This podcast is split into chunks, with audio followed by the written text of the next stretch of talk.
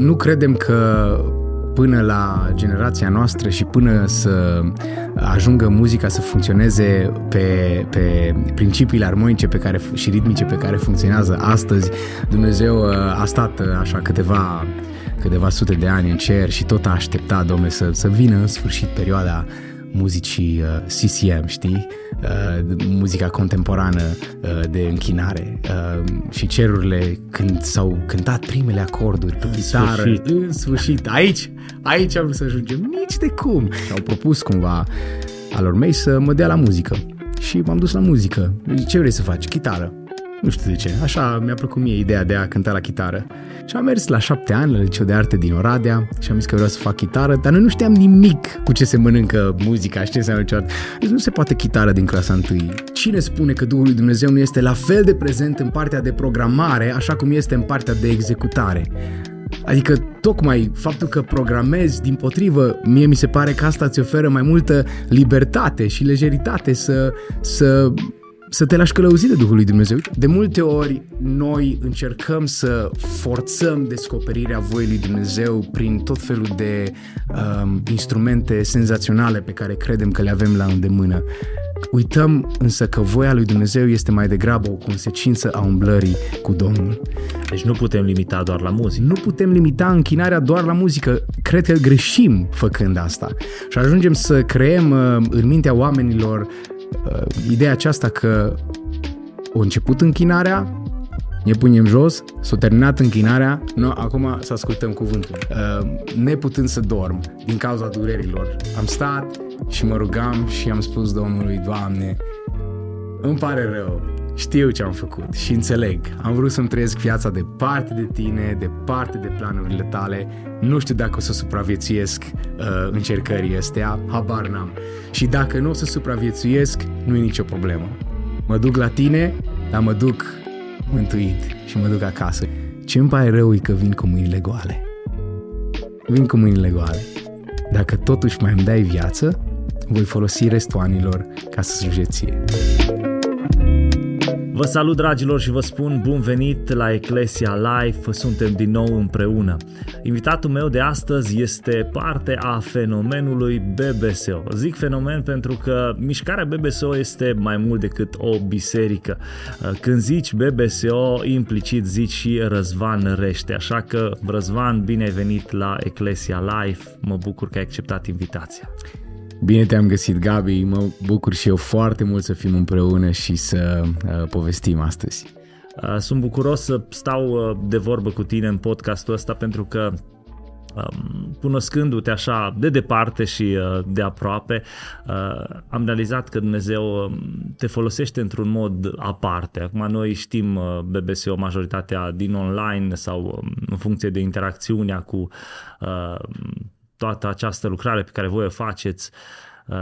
Cum ești tu de fapt? Și vreau ca în discuția asta să povestim așa, să deschidem cutia și să vorbim despre ceea ce înseamnă slujirea dincolo de scenă, ceea ce înseamnă Răzvan Rește, omul care e tot timpul plin de viață, cu zâmbetul pe buze, gata să încurajeze oameni, gata să ducă cântarea până acolo în inima omului. Wow! Cred că nu greșesc deloc când spun că sunt un om cât se poate de simplu și obișnuit, așa cum zicem noi în ultima vreme, un adevărat oarecare, și mă bucur de asta. Sunt un om care are acasă o familie, sunt căsătorit cu Ioana din 2010, avem 3 copilași, pe David, Matilda și Nathan, și o cățelușă pe Lady. Și suntem implicați în lucrarea bisericii locale, Biserica Baptistă Speranța Oradea. Asta înseamnă BBSO. Suntem implicați în lucrarea bisericii locale și suntem bucuroși să putem să facem parte din planul și lucrarea lui Dumnezeu în fiecare zi. Nici nu știu. Pur și simplu încercăm să ne trăim credința și să aducem o oarecare contribuție cu viața noastră la împărăția lui Dumnezeu și la extinderea acesteia, la răspândirea Evangheliei mai departe. Faptul că Dumnezeu a ales în suveranitatea Lui să folosească povestea aceasta, acestei biserici locale, să folosească viziunea, să folosească ceea ce noi încercăm să producem și să punem în online și nu numai, ci și local, faptul că Dumnezeu a adus împreună oameni și echipe care împreună funcționează în așa, smerenie, în respect reciproc, în dorința până la urmă de a face ceea ce spunem noi într-un alt cântec pe care îl cântăm cu atât drag și l-am cântat și la Ekklesia, să lăsăm în urma noastră ceva care să amintească despre Domnul Iisus Hristos. Mi se par geniale cântecele astea și cel cu oarecare și cel cu tot ceea ce lăsăm în urma noastră și îmi place mult cum Dumnezeu v-a dus împreună, iată, oameni din diferite zone ca să construiți o mișcare și să dați sens prin abilitățile care vi le-a dat Domnul. Iată, tu, pastorul vostru, Cristi, Sonia, chiar e o mișcare, mă gândeam că de fapt, pentru mulți nu-i BBSO, e un fel de BBSR, pentru că până la urmă Oradea e acolo unde... Asta sună denumire de... Iartă-mă, asta sună denumire de partid politic. Pare rău. Nu mă gândeam, da. Înțeleg ce spui, da. Slavă Domnului pentru asta și slavă Domnului că ne-a făcut o binecuvântare pentru oameni din țara noastră și nu numai. Sigur că e o bucurie să vezi că se întâmplă asta, e o bucurie să vezi că ceea ce faci e de folos, dar până la urmă fiecare dintre noi suntem chemați să împlinim lucrarea pe care Dumnezeu oferă fiecăruia dintre noi și dacă ne lăsăm în mâinile Lui și ne lăsăm călăuziți de El, deși nu știm întotdeauna destinația finală și nu știm întotdeauna exact cum vor arăta lucrurile în următorii 10 ani, cu siguranță dacă stăm aproape de Domnul, El își împlinește planurile cu noi și ne călăuzește așa din moment în moment și cred că până la urmă impactul pe care îl avem e doar o consecință a ascultării și dorinței reale de a face ceva care să fie eficient și care să prezinte Evanghelia Domnului Iisus Hristos, că până la urmă pentru asta trăim. Ce alt mesaj putem să avem? Mai ales astăzi când e atâta white noise, știi, atâta zgomot și toată lumea are un mesaj, toată lumea are ceva de spus. Probabil că asta e singurul lucru cu adevărat valoros, să ne întoarcem la Evanghelie, la persoana Domnului Iisus Hristos, să-L prezentăm pe El cum știm noi mai bine și apoi să lăsăm rezultatele în mâna Lui. Da, până la urmă, cum ziceai, sunt o consecință a ascultării și mă gândeam la ce ziceai. Poate că Dumnezeu asta și intenționează, să nu cunoaștem noi tot drumul, ci să avem încredere că suntem cu El la fiecare pas și drumul se construiește de la sine până la urmă.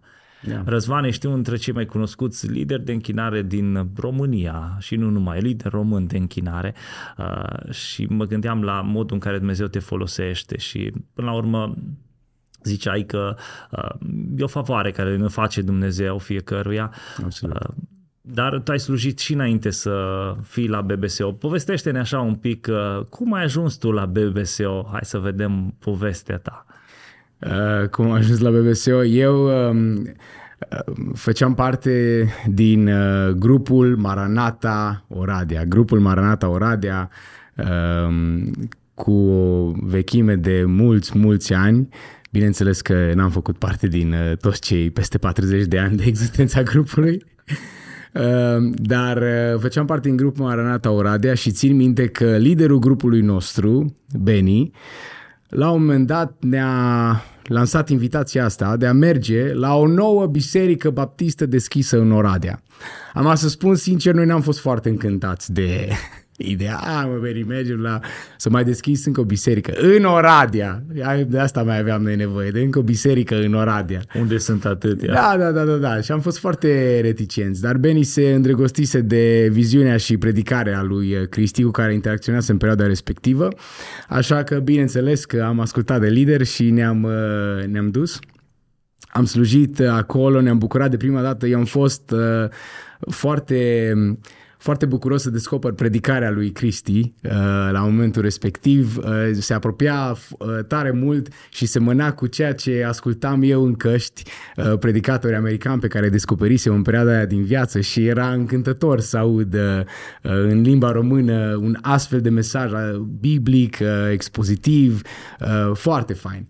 Și ne-am mai dus cu drag și altă dată să slujim, până într-o duminică dimineața, și trebuie să zic asta că ne-a spus fratele Oti să povestim despre asta, cred că el știe de la Cristi, într-o duminică dimineața, la final, la încheierea serviciului de închinare, cine era la versuri îmi spune, zice, hai să-i cântăm la mulți ani. Cristi mersese în spate să salute oamenii pe măsură ce aceștia plecau acasă. Zice, hai să-i cântăm la mulți ani, că e ziua lui. Și eu am rămas, m-am blocat pentru un moment. Și Cristi din spate s-a prins despre ce vorba și zice, nu, vai, nu cântați, nu, vă rog, nu faceți nimic. Și am zis, nu, stai că eu șocat.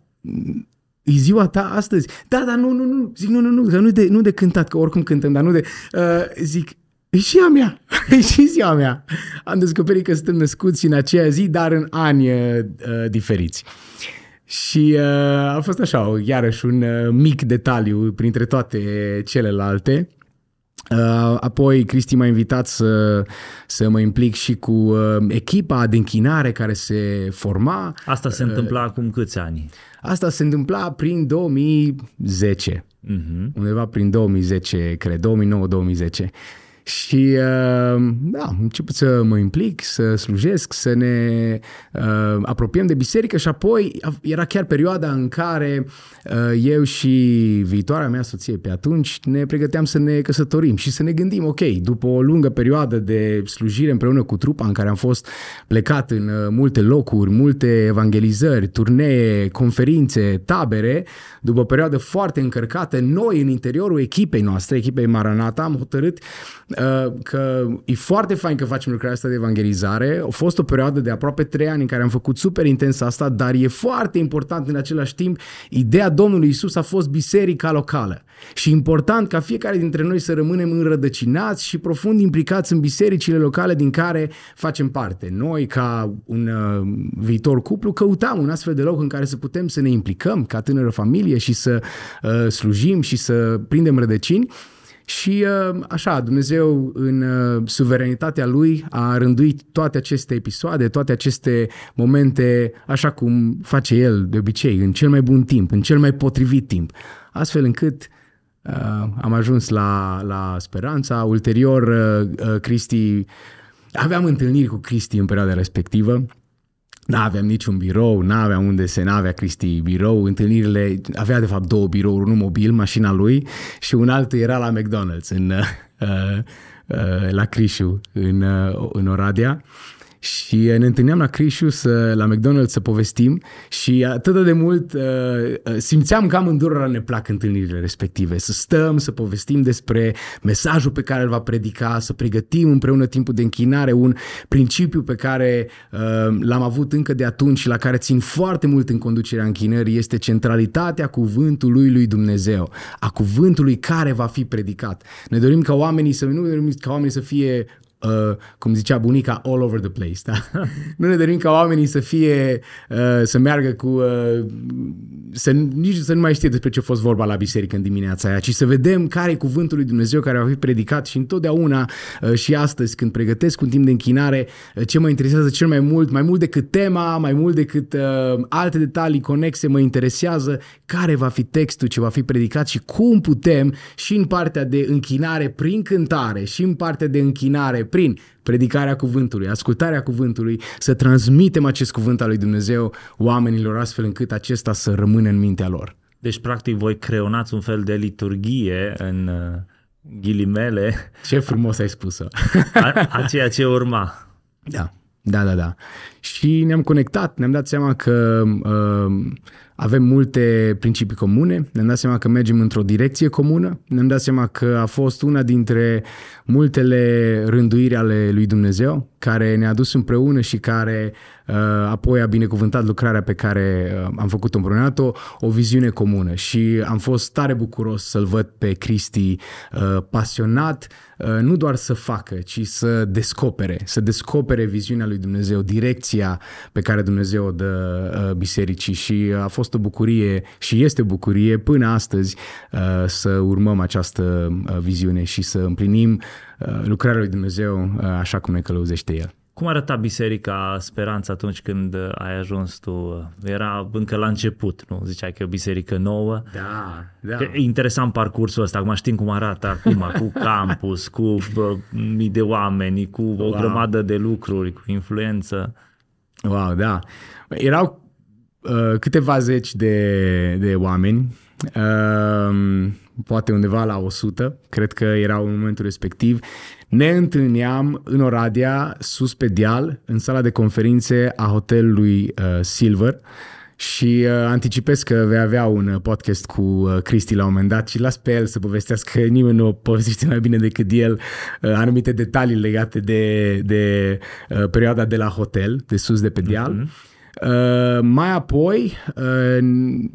Biserica a continuat să crească, Dumnezeu ne-a oferit o locație nouă, am închiriat o sală nouă pentru o sală veche pentru o biserică nouă, Casa de Cultură a Tineretului sau Casa Tineretului din Ioșia în Oradea, un loc în care Dumnezeu ne-a binecuvântat foarte mult. Acolo am văzut pentru prima dată biserica crescând așa într-un mod dramatic, să zic. Acolo am avut cele mai multe botezuri, acolo am trecut la 2 programe pentru că spațiul nu mai era suficient și l-am văzut pe Dumnezeu cum e onorat de credința bisericii sale și cum umple scaunele. A fost o etapă frumoasă să vezi o casă de cultură, o casă a tineretului, da? Construită de comuniști pentru educarea și indoctrinarea tineretului românesc între ale comunismului, folosit acum pentru a răspândi Evanghelia Domnului Iisus Hristos. A fost o perioadă foarte faină. Sigur, biserica a continuat să crească, am ajuns în punctul în care nu mai puteam să stăm acolo, știam că zilele ne sunt numărate, așa că am început să căutăm o altă soluție la început, să închiriem poate ceva mai mare, să închiriem altceva în oraș, nu am mai găsit nicio altă variantă, așa că ne-a împins Domnul înspre nebunia ultimilor ani, de a intra în proiectul acesta cu întreaga biserică, de a intra în proiectul acesta de construcția campusului. Și iată că până la urmă campusul e finalizat și oamenii se mântuiesc. Aproape. Încă nu am ajuns în punctul în care să spunem că putem să inaugurăm. E adevărat că acum e și mai greu să vorbești despre construcție, că nu te mai crede nimeni, pentru că toată partea vizibilă cumva e cam finalizată. Vii, ai hall-ul, intri în sala mare, o vezi că e frumoasă, e pregătită, e curată, e potrivită, avem grupele de copii, slavă Domnului, avem spațiu, ba mai mult. Acum, recent, în sfârșit, avem și birourile acolo la campus, gata, astea fost așa printre ultimele, dar mai sunt zone nevăzute, dar importante, unde încă mai avem de lucru puțin, dar cu ajutorul lui Dumnezeu credem că vom termina și vom avea și momentul ăsta inaugurării complete. Vorbind de dezvoltarea bisericii voastre și de impactul pe care îl aveți și l-ați avut în România, vrem nu vrem trebuie să vorbim și despre evenimentele BBSO. Eu mi-aduc aminte, în 2012 cred că a fost primul eveniment. Sincer, nu știu cum am auzit de el, dar ideea e că niște prieteni m-au dus acolo, m-au invitat, adică eu crescând într-o biserică de sat mică, de 60 de oameni, o biserică penticostală. Pur și simplu știu că m-am trezit acolo în sala sporturilor și am zis, wow, ce e aici? Unde am ajuns?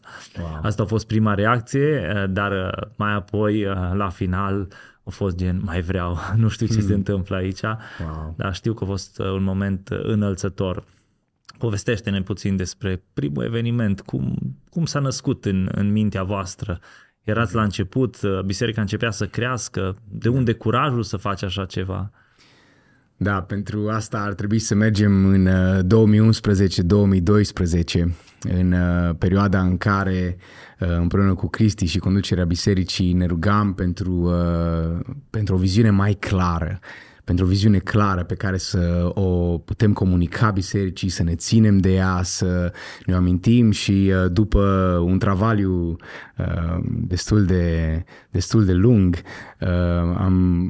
am simțit că Dumnezeu prin Cristi ne dă o viziune clară, am stabilit niște obiective și strategii să atingem obiectivele respective și practic evenimentul anual era unul dintre principalele obiective ale noastre pentru fiecare an, evenimentul anual.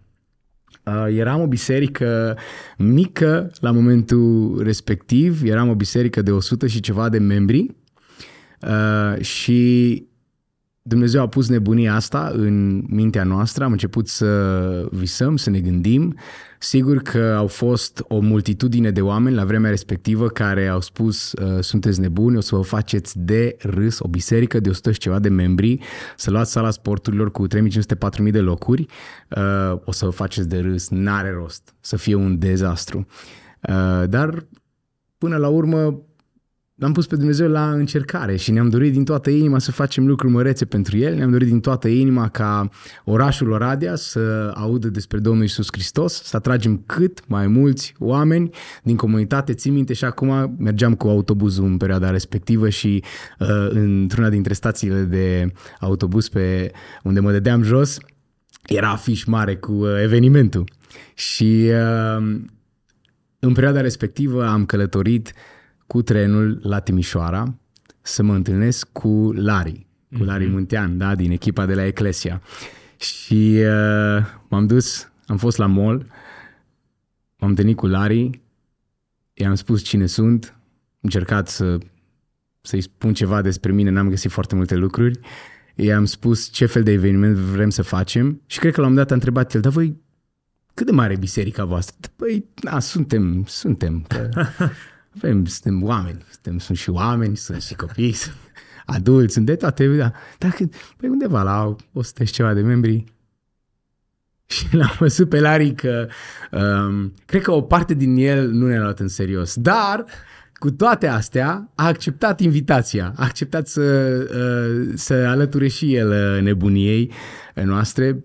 Biserica a fost entuziasmată de viziune. Sigur că toată lumea avea emoții, din multiple motive, toată lumea avea emoții, dar am început să construim în direcția asta. L-am invitat, a fost invitat Vody Bochum, un vorbitor din Statele Unite, care el era pe afișe, țin minte și acum foarte creative afișele respective. A venit ziua evenimentului, în primul weekend al lunii decembrie, cum era tradiția în perioada respectivă. Au fost multe repetiții, multe telefoane, orchestra, corul. Țin minte că sigur că am început să-mi sun prietenii. Eu fiind implicat în închinare de-a lungul anilor, fiind la liceu de arte din Oradea, am început pe partea de orchestră să-mi sun prietenii, împreună cu Lari apoi în zona lui, să găsim orchestră. L-am contactat pe Sergiu, unul dintre bunii mei prieteni din adolescență, care era student la muzică la Cluj, știam că lucrează cu un cor la Cluj. Am zis, ok, uite, vrei să vii împreună cu corul, să vă alăturați nouă, să construim împreună. Și a fost o perioadă în care, așa, uitându-mă în urmă, țin minte și acum atâtea emoții, atâta stres, atâtea... în urmă, cu vreo 2 săptămâni înainte de eveniment, m-a sunat cineva și mi-a spus, era parte din orchestră și mi-a spus, uite, mi-a intervenit ceva, eu și o parte dintre băieții care acceptasem invitația voastră, nu mai putem să venim. Cred că undeva la vreo 5-7 ani din viață i-am pierdut în secunda aia. Mi se părea imposibil de rezolvat o astfel de problemă. Era o parte importantă a orchestrei pe care o pierdusem așa, într-un singur moment. Dar Dumnezeu a purtat de grijă și au plecat ei, au venit alți oameni. Țin minte și acum un moment, uite, chiar m-a marcat, asta a fost unul dintre momentele care m-a marcat în perioada respectivă de dinainte de primul eveniment anual. Eram în biroul meu de la Casa Tineretului, un birou super simplu, stăteam în perioada aia de dimineața și până seara încercând să facem tot ce ține, fiecare încercând să facem tot ce ține de noi, să pregătim evenimentul și apunea soarele. Și era o zi senină, așa că am văzut din plin lumina asta frumoasă a apusului care a umplut tot biroul meu. Și stând acolo mă rugam și am zis, Doamne, ce facem noi aici? Încercăm să promovăm adevărul Evangheliei, încercăm să vorbim oamenilor despre Domnul Iisus Hristos. Ce să mă fac în situația asta? Plus multe alte lucruri care apăruseră și apăreau și telefoane și toate celelalte. Ce să fac în situația asta? Și Domnul mi-a dat o pace, liniște. Știu că a doua zi am venit cu energie, bucurie, gata de treabă și cred că în maxim 2 zile cam toate problemele astea care apăruseră au început să se rezolve. A venit primul eveniment, sala sporturilor plină, reacția oamenilor, bucuria de după, satisfacția noastră a fiecăruia, văzând că Domnul a fost credincios și ne-a ajutat și am putut să punem împreună, gândește-te, cumva se potriveau toate lucrurile. Faptul că pe unii dintre noi Dumnezeu ne-a dus nici nu știu cum în zona asta de muzică clasică, studiind, cunoscând oameni din orchestră, cunoscând partea asta de muzică clasică, apoi partea de închinare, partea de band. Cu bandul aveam deja experiență, cântam împreună de mai mult timp. Felul în care s-a alăturat Sergiu, s-a alăturat Lari și apoi mulți alții. Asta doar pe partea de muzică mă refer eu acum, dar e un angrenaj mult mai mare de atâta, că întreaga biserică e parte din povestea asta. Întreaga biserică. Clar, mai ales când vorbim de un asemenea eveniment, încă și puțini 100 să îi angrenezi. Cu cât ai mai mulți oameni, cu atâta funcționează mai bine. Da. Și mi se pare foarte interesant modul în care v-ați depășit frica și l-ați pus pe Dumnezeu la încercare. Cred că asta poate fi aplicat și în viața celor care ne ascultă. Că uneori ne este frică, am realizat mai mult de succes decât de eșec. Nu știu dacă nu ne-am obișnuit să trăim în eșecul ăla cu ghilimele și nu avem curaj să facem pașii către succesul pregătit de Dumnezeu. Pentru că până la urmă e despre El, despre gloria Lui. Da, da. Da, până la urmă trebuie să definim clar termenii. Ce fel de Dumnezeu slujim? Vezi, mie asta îmi place la evenimentul anual. Că mi se pare că e foarte, sunt încântat de lucrarea pe care Dumnezeu îngăduie să o facem și de faptul că, uite, cum a fost și la Ekklesia, ce seară frumoasă, am putut să stăm împreună în închinarea înaintea Domnului, cu echipa noastră de închinare, cu bandul, cu așa. Dar în contextul ăsta de eveniment, parcă adresăm o altă nuanță a măreției lui Dumnezeu pe care reușim să o transpunem prin mijloacele noastre finite și imperfecte, dar cu corul, cu orchestra, în modul acesta, prin muzica pe care o facem, transmitem o altă latură, o altă nuanță a măreției lui Dumnezeu și îl experimentăm pe Dumnezeu în toată grandoarea respectivă și bucuria pe care o avem la aceste evenimente. A fost pentru noi, pentru o biserică mică din Oradea, a fost o încercare, dar trebuie să definim clar termenii. Cine este Dumnezeul pe care îl slujim? Dumnezeul pe care îl slujim e Dumnezeu măreț. E Dumnezeu măreț, un Dumnezeu extraordinar, care merită să fie lăudat, merită să fie slujit și merită să-i oferim lui Dumnezeu aceste obiective mari, care îl onorează pe El, care sunt în niciun caz pe măsura puterilor noastre, dar din toate punctele de vedere îl onorează pe Dumnezeu și te duce în punctul în care tu, prin ceea ce poți tu să faci, nu mai poți să faci nimic. Îți dai seama că ești la limita resurselor, la fel a fost povestea cu construcția campusului, fără nicio promisiune, fără niciun suport, fără nicio biserică mămică din America sau Anglia sau de nu știu unde, ci cu români, cu oameni simpli, cu oameni care câștigă mai bine, cu oameni care câștigă mai puțin, cu oameni care pot să dea mai mult din timpul lor, cu oameni oameni care pot să dea mai puțin, cu oameni obișnuiți care au familii și joburi și viață stresantă și toate celelalte lucruri, dar care au sacrificat pentru a vedea visul acesta devenit realitate și pentru a-L pune pe Dumnezeu la încercare. Dar vezi, Dumnezeu a creat totul prin puterea Lui și prin puterea cuvântului. Dumnezeu a creat totul.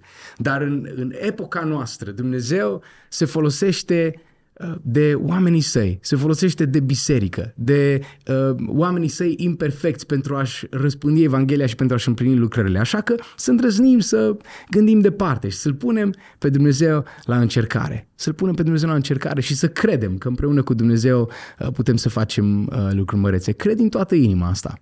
Până la urmă trebuie să învățăm să nu ne hrănim doar cu fărâmituri. Când Dumnezeu, avem un Dumnezeu mare și așa cum spuneai, ne pune la dispoziție atâtea resurse. Nu știu, poate cei care ne ascultați vorbim despre biserică și zici cu ce mă ajută pe mine. Fiecare dintre noi avem proiectele noastre și uneori limităm pe Dumnezeu în a se implica în proiectele noastre. Credința face ca lucrurile imposibile să devină posibile, pentru că îl duci acolo pe Dumnezeu, îl implică, așa că te încurajez să-L implici pe Dumnezeu în planurile tale. Amin. Mă gândeam, Răzvan, la modul în care un eveniment arată grandoarea lui Dumnezeu, dar pe lângă asta sunt convins că mai are și alte efecte asupra bisericii. Cum v-a ajutat pe voi evenimentele anuale, cum v-au ajutat în dezvoltarea și în eficientizarea bisericii și a rolului pe care ea îl are în societate? Uh-huh. Sigur că aceste evenimente ne-au oferit mai multă vizibilitate și asta e important atunci când vrei să ajungi la oameni. A adus împreună oameni care au viziuni asemănătoare, aș zice. Cred că atunci când oameni care vor să facă lucruri mărețe se pun împreună, sau oameni care vor să facă ceva încep să pășească și trebuie să pui piciorul mai întâi ca să vezi apoi apele despărțindu-se și dându-se la o parte ca să poți să treci. Dar atunci când faci asta, mai sunt și alții care zic, bă, dar asta arată teribil de asemănător cu ceea ce e pe inima mea de ani de zile. Și au fost oameni care, sigur, s-au alăturat lucrării, s-au alăturat viziunii acesteia și au venit să-și pună și ei abilitățile, pentru că, așa cum îți spuneam, tot ceea ce facem noi ține de echipă, ține de implicarea pe atâtea și atâtea domenii, începând cu, uite, și vă știți foarte bine, suntem acum aici la campus, nu? Să operezi o clădire atât de mare, să vină atât de mulți oameni duminica dimineața. Ai nevoie de o echipă de oameni dedicați din parcare, ca lucrurile să funcționeze.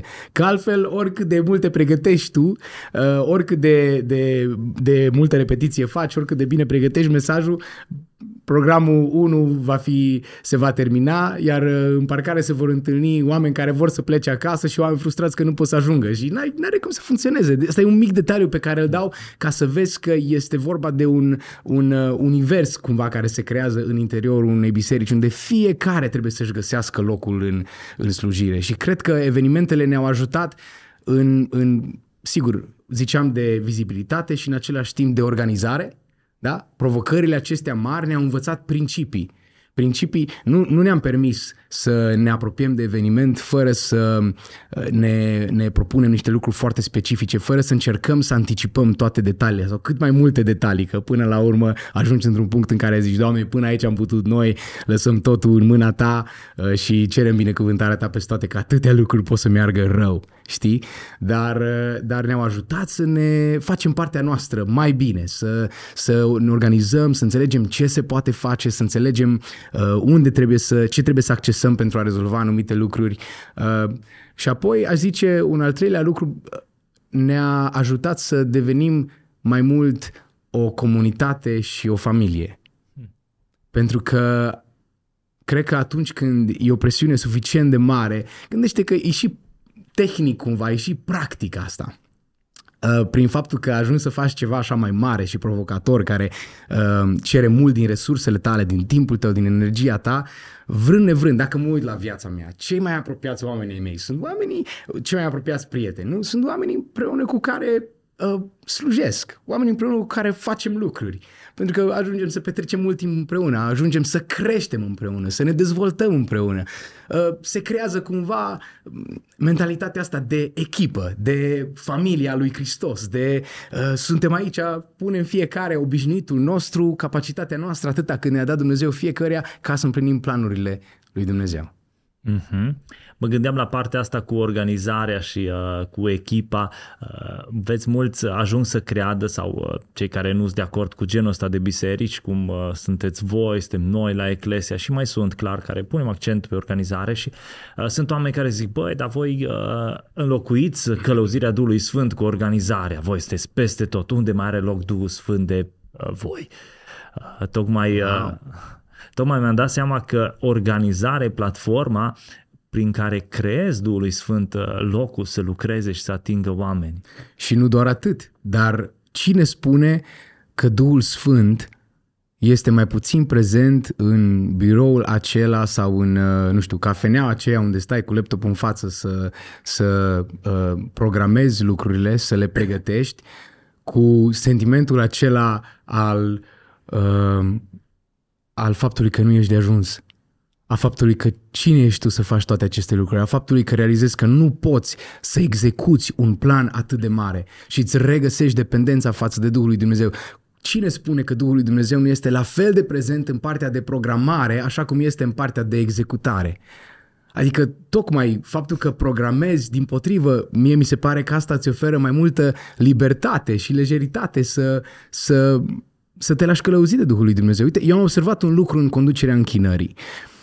Cu cât sunt mai bine pregătit pentru ceea ce urmează să se întâmple, cu cât am mai multe detalii notate, cu cât am gândit mai mult și m-am rugat mai mult, evident, dar hai să și lăsăm deoparte partea asta. Cu cât sunt mai bine pregătit, cu atât sunt mai liber să mă las călăuzit de Duhul lui Dumnezeu în orice direcție vrea El. Atunci când nu sunt pregătit, atunci când nu mi-am făcut partea, da? Dimpotrivă mă simt mai crispat. Simt că e mai greu să mă las călăuzit de Dumnezeu. Tu te concentrezi pe cum să intri, da, cu o grămadă de chestii tehnice. Da, nu știi ce se... Da, dar dincolo de asta, mie mi se pare că, uite, de atâtea ori mi se întâmplă să-mi notez, să pregătesc, uite, o duminică obișnuită, da, liturghia, cum spuneai tu, pentru o duminică obișnuită, și să-mi notez idei și gânduri și text pe care o să-l citesc și așa mai departe, și să fiu acolo cu biserica și să mă duc într-o altă direcție. Și sunt complet liber să fac asta, pentru că am siguranța faptului că oricum m-am pregătit și mi-am făcut partea mea. Și apoi sunt în mâna Domnului și dacă în momentul respectiv Domnul dă un alt gând și îl simt puternic, e acolo în mintea mea și sunt împins într-o anumită direcție, mă simt liber să fac asta. Până la urmă, lucrarea Domnului Iisus Hristos este una a organizării. Ți-aduce aminte că Iisus Hristos, înainte să treacă prin satele în care urma să propovăduiască, a trimis ucenicii să spună că El o să vină, și făcea reclamă practic, și nu puteai să aduni miile de oameni fără să fii organizat, mă rog, la nivelul la care era lumea dezvoltată atunci. Și astea ar trebui să ne dea de gândit și să ne provoace până la urmă să nu credem că organizarea înlocuiește de fapt călăuzirea și implicarea Duhului Sfânt în viața și dezvoltarea unei biserici. Nu, ci dimpotrivă, o angajează și mai mult. Cum spuneam, cred că în principiu este cumva un complex de care trebuie să trecem noi evanghelicii, a faptului că... Recent m-au întrebat copiii într-una dintre serii, așa, citind din cuvânt și rugându-ne de obicei după ce citim cuvântul lui Dumnezeu, ca niște buni baptiști ne luăm câteva idei din cuvânt pe care să le rostim în rugăciune. Eram tare, tare, tare obosit. Și am citit, am povestit, urma să ne rugăm și unul dintre copii chiar trebuia să se roage și zice: "Tata, stai un pic. Pentru ce ai zis că ne rugăm? Pentru ce am zis că ne rugăm în seara asta?" Și am zis: "Suntem evanghelici, ne rugăm ce ne dă Domnul pe moment. Rugați-vă, nu trebuie să citim rugăciuni neapărat, știi?" Cumva asta a devenit un complex pentru noi, știi? Adică noi să auzim că cineva își scrie rugăciunea, ni s-ar părea o adevărată cădere din har. Și totuși mă întreb, cum apar acele rugăciuni din Scripturi atunci? Chiar și în Noul Testament. Dacă n-ar fi fost scrise de cineva. Da. Uite, mă gândesc la Coloseni, capitolul 1. Sau hai să punem altă întrebare. Dacă e un lucru greșit să-ți notezi rugăciunea, să-ți scrii rugăciunea, am mai fi avut noi Cartea Psalmilor în Scripturi. Știi? O colecție de rugăciuni și cântece înălțate Domnului. Da, cred din toată inima că pregătirea este esențială.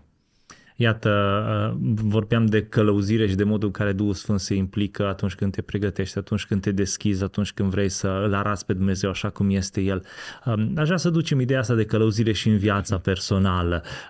Cum ai ajuns tu să fii călăuzit să faci toți pașii ăștia? Pentru că până la urmă au fost câteva rupturi în viața ta, câteva direcții care ar trebui, decizii care ar trebui să le iei și mulți oameni se confruntă cu temeri în zona asta și zic, dom'le, vreau să fac voia lui Dumnezeu. Cum ai știut tu că e voia lui Dumnezeu să fii acolo, să cânți? Asta ți-ai dorit dintotdeauna, să fii liderul de închinare care să ridice mâna, să-L ridice pe Domnul? Wow! Eu am crescut într-o familie extrem de mixtă, aș spune. Părinți ortodocși, bunica mea s-a întors la Domnul, m-a adus la biserică, s-a întors la Domnul, adică s-a botezat într-o biserică baptistă, ea de altfel în copilărie, crescând într-o familie baptistă dintr-un sat în apropiere de Oradea, dar apoi am ajuns în adolescență, am început să analizez ce se întâmplă, ce îmi doresc de la viață. Interesant este că, deși nu am muzicieni în familie, la grădiniță deja eram extrem de atras de partea de muzică, de cântat, mergeam acasă, îmi luam un scaun și mă puneam pe marginea mobilei de bucătăria bunicii mele și mă prefăceam că, uite, cânt la pian. Și au văzut atât bunicii mei, părinții mei, cât și cei de la grădiniță, ba chiar și la școala duminicală unde mă duceam atunci când bunica mea mă ducea, au observat că am o înclinație spre muzică și au propus cumva alor mei să mă dea la muzică. Și m-am dus la muzică. Ce vrei să faci? Chitară. Nu știu de ce. Așa mi-a plăcut mie ideea de a cânta la chitară. Și luam și sucitoarea bunicii și legam cordonul de la halat de sucitoare, ziceam, uite, cânt la chitară, știi? Și am mers la 7 ani la Liceu de Arte din Oradea și am zis că vreau să fac chitară, dar noi nu știam nimic cu ce se mănâncă muzica și ce înseamnă liceu de arte. Deci nu se poate chitară din clasa 1. În clasa 1 poate să facă doar pian sau vioară și apoi din a 5-a, dacă rămâne pasionat de chitară, poate să se transfere la chitară și să rămână pe pian secundar.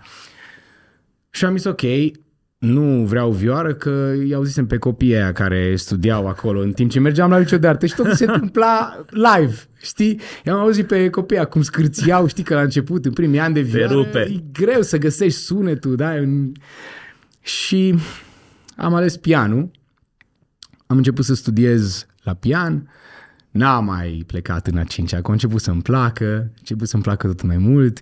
În clasa 9 m-a luat o profesoară foarte bună, m-a luat la clasa ei, am început să studiez, am început să-mi placă enorm de mult, să încep să-mi imaginez un viitor făcând asta.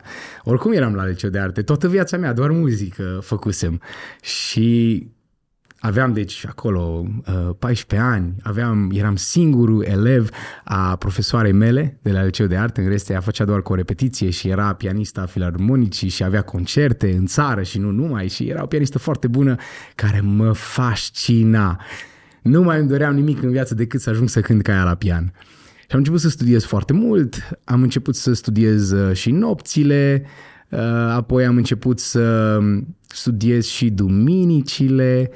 Mai mergeam duminica la școală pentru că era pianul liber și pianele alea bune de sus erau libere și putem să studiez pe pianele de concert și duminica dimineața nu mai mergeam la biserică. Deja eram adolescent, luam eu decizii, nu mai mergeam la biserică. Am început să o las tot mai moale cu biserica și să mă intereseze tot mai puțin tot ce înseamnă slujirea, tot ce înseamnă partea asta. Mă interesa doar ideea de carieră și a face carieră. Acum, Între timp, am început să simt niște dureri tot mai mari la spate, da? Cumva știam de la toți colegii, cam instrumentiștii au problema asta cu spatele, scolioze și tot felul de deviații ale coloanei vertebrale. Și totuși durerile se amplificau. La un moment dat m-au dus ai mei la un doctor care mi-a făcut niște analize, mi-a dat niște injecții în spate, nici până ziua astăzi nu știu la ce au folosit, și mi-a spus, zice, ok, e clar că vine de la poziția de la pian, ai o sensibilitate acolo, sunt mai mulți factori, nu știu ce, trebuie să iei o pauză. Unde să iau o pauză? Că profesoara mea tocmai îmi inoculase visul ăsta de a merge la olimpiadă și îmi spunea de șansele pe care le am și să trag mai tare și să rupem tot și așa mai departe.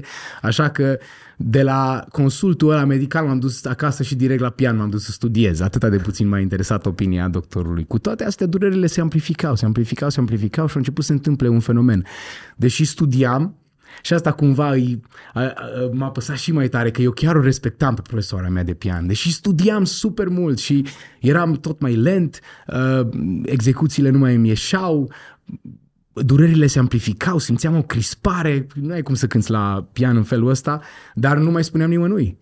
Pentru că știam ce mi-a zis doctorul, că trebuie să iau o pauză de la pian. Și atunci nu mai spuneam nimănui, am început să-mi cumpăr calmante pe ascuns și adolescent, ce te gândești tu că să iei nu știu câte chetonale unul după altul, îți distruge și stomacul, da, apoi că are multe alte repercursiuni.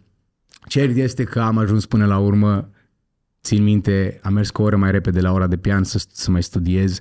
Studiind, durerile au ajuns atât de intense încât m-am ridicat, îmi tremurau mâinile de durere, eram tot transpirat și m-am așezat pe masa unei bănci din sala respectivă. M-am așezat pe masă cu spatele să mă întind, pentru că efectiv durerile erau insuportabile. Și atunci când a venit profesoara mea, am izbucnit în lacrimi și am spus, nu mai pot. V-am ascuns faptul că mă doare foarte tare, durerile sunt tot mai mari. Răzvan, e o problemă, hai să vedem ce se întâmplă, ok.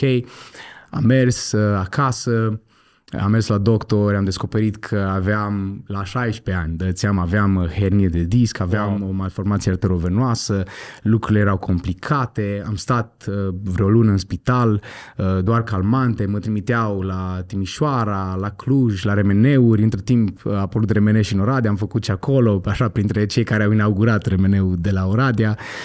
Mi-au descoperit și afecțiunea asta cu malformația arterovenoasă și lucrurile mergeau tot mai rău. Nu știam ce soluție este, îi vedeam pe doctor că ridică din numeri, nu exista o soluție la problema pe care eu o aveam, durerile erau tot mai mari, dar stând acolo, și iartă-mă că mi-am luat timp să creez contextul pentru a spune asta, dar cred că e important, pentru că eu cred că a avut un impact foarte mare asupra mea și de multe ori ne uităm la durerile prin care trecem ca fiind marile tragedii ale vieții, dar uitându-mă în urmă, fără acea perioadă de durere intensă, profundă, nu știu unde eram astăzi. Pentru că a fost momentul în care Dumnezeu m-a trezit la realitate și stând acolo în spital, noaptea, neputând să dorm din cauza durerilor, am stat și mă rugam și am spus Domnului, Doamne, îmi pare rău, știu ce am făcut și înțeleg, am vrut să-mi trăiesc viața departe de Tine, departe de planurile Tale, nu știu dacă o să supraviețuiesc încercării astea, habar n-am. Și dacă nu o să supraviețuiesc, nu e nicio problemă. Mă duc la Tine, dar mă duc mântuit și mă duc acasă și mă bucur de asta. Ce îmi pare rău, și asta a fost rugăciunea mea specifică pe care o țin minte până astăzi, ce îmi pare rău e că vin cu mâinile goale. Vin cu mâinile goale. Dacă totuși mai îmi dai viață, voi folosi restul anilor ca să slujești Ție și să extrag maxim din cât se poate din viața asta. Așa de puternic a fost încercarea respectivă? Așa de puternic a fost încercarea respectivă, da. Pentru că chiar erau doctori foarte buni și aveam încredere maximă în ei și când îi vedeam că ridică din numeri și pe ai mei, că nu se găsesc soluții și că așa. În cele din urmă, Dumnezeu a făcut o minune, m-a vindecat, mi-am revenit. De cum mi-am revenit? La nici 2 săptămâni, după asta m-a sunat Benny, 2-3 săptămâni undeva în zona respectivă, m-a sunat Benny, pianistul lor pleca la Geneva să studieze la conservatorul de acolo la pian și aveau nevoie de un pianist în trupa Maranata Eu eram, în momentul ăla, țin minte că aveam un prieten la o altă biserică din Oradea ce mă suna când n-aveau pianist la tineret. Și știam că numai de-aia mă sună, că nu mă suna de altceva. Și când îmi suna telefonul, răspundeam și ziceam, da, vin. Deci am trecut dintr-o extremă în alta, din a nu mai merge să slujesc la biserică, în a fi interesat să iau toate oportunitățile să-i slujesc Domnului. A venit la fix perioada asta cu trupa, iar de acolo încolo deja cumva acum ne-am dus mai în urmă, știi, cu călăuzirea. Uite, uneori Dumnezeu intervine brusc în viața noastră. Alteori însă, uite, în perioada respectivă, apropiindu-mă de Domnul, am început să iubesc tot mai mult cuvântul lui Dumnezeu și am început să citesc cărți, să citesc despre misionari și mi-am pus o întrebare. Cum pot rugăciunea din spital. Cum pot să aduc maxim de valoare împărăției lui Dumnezeu?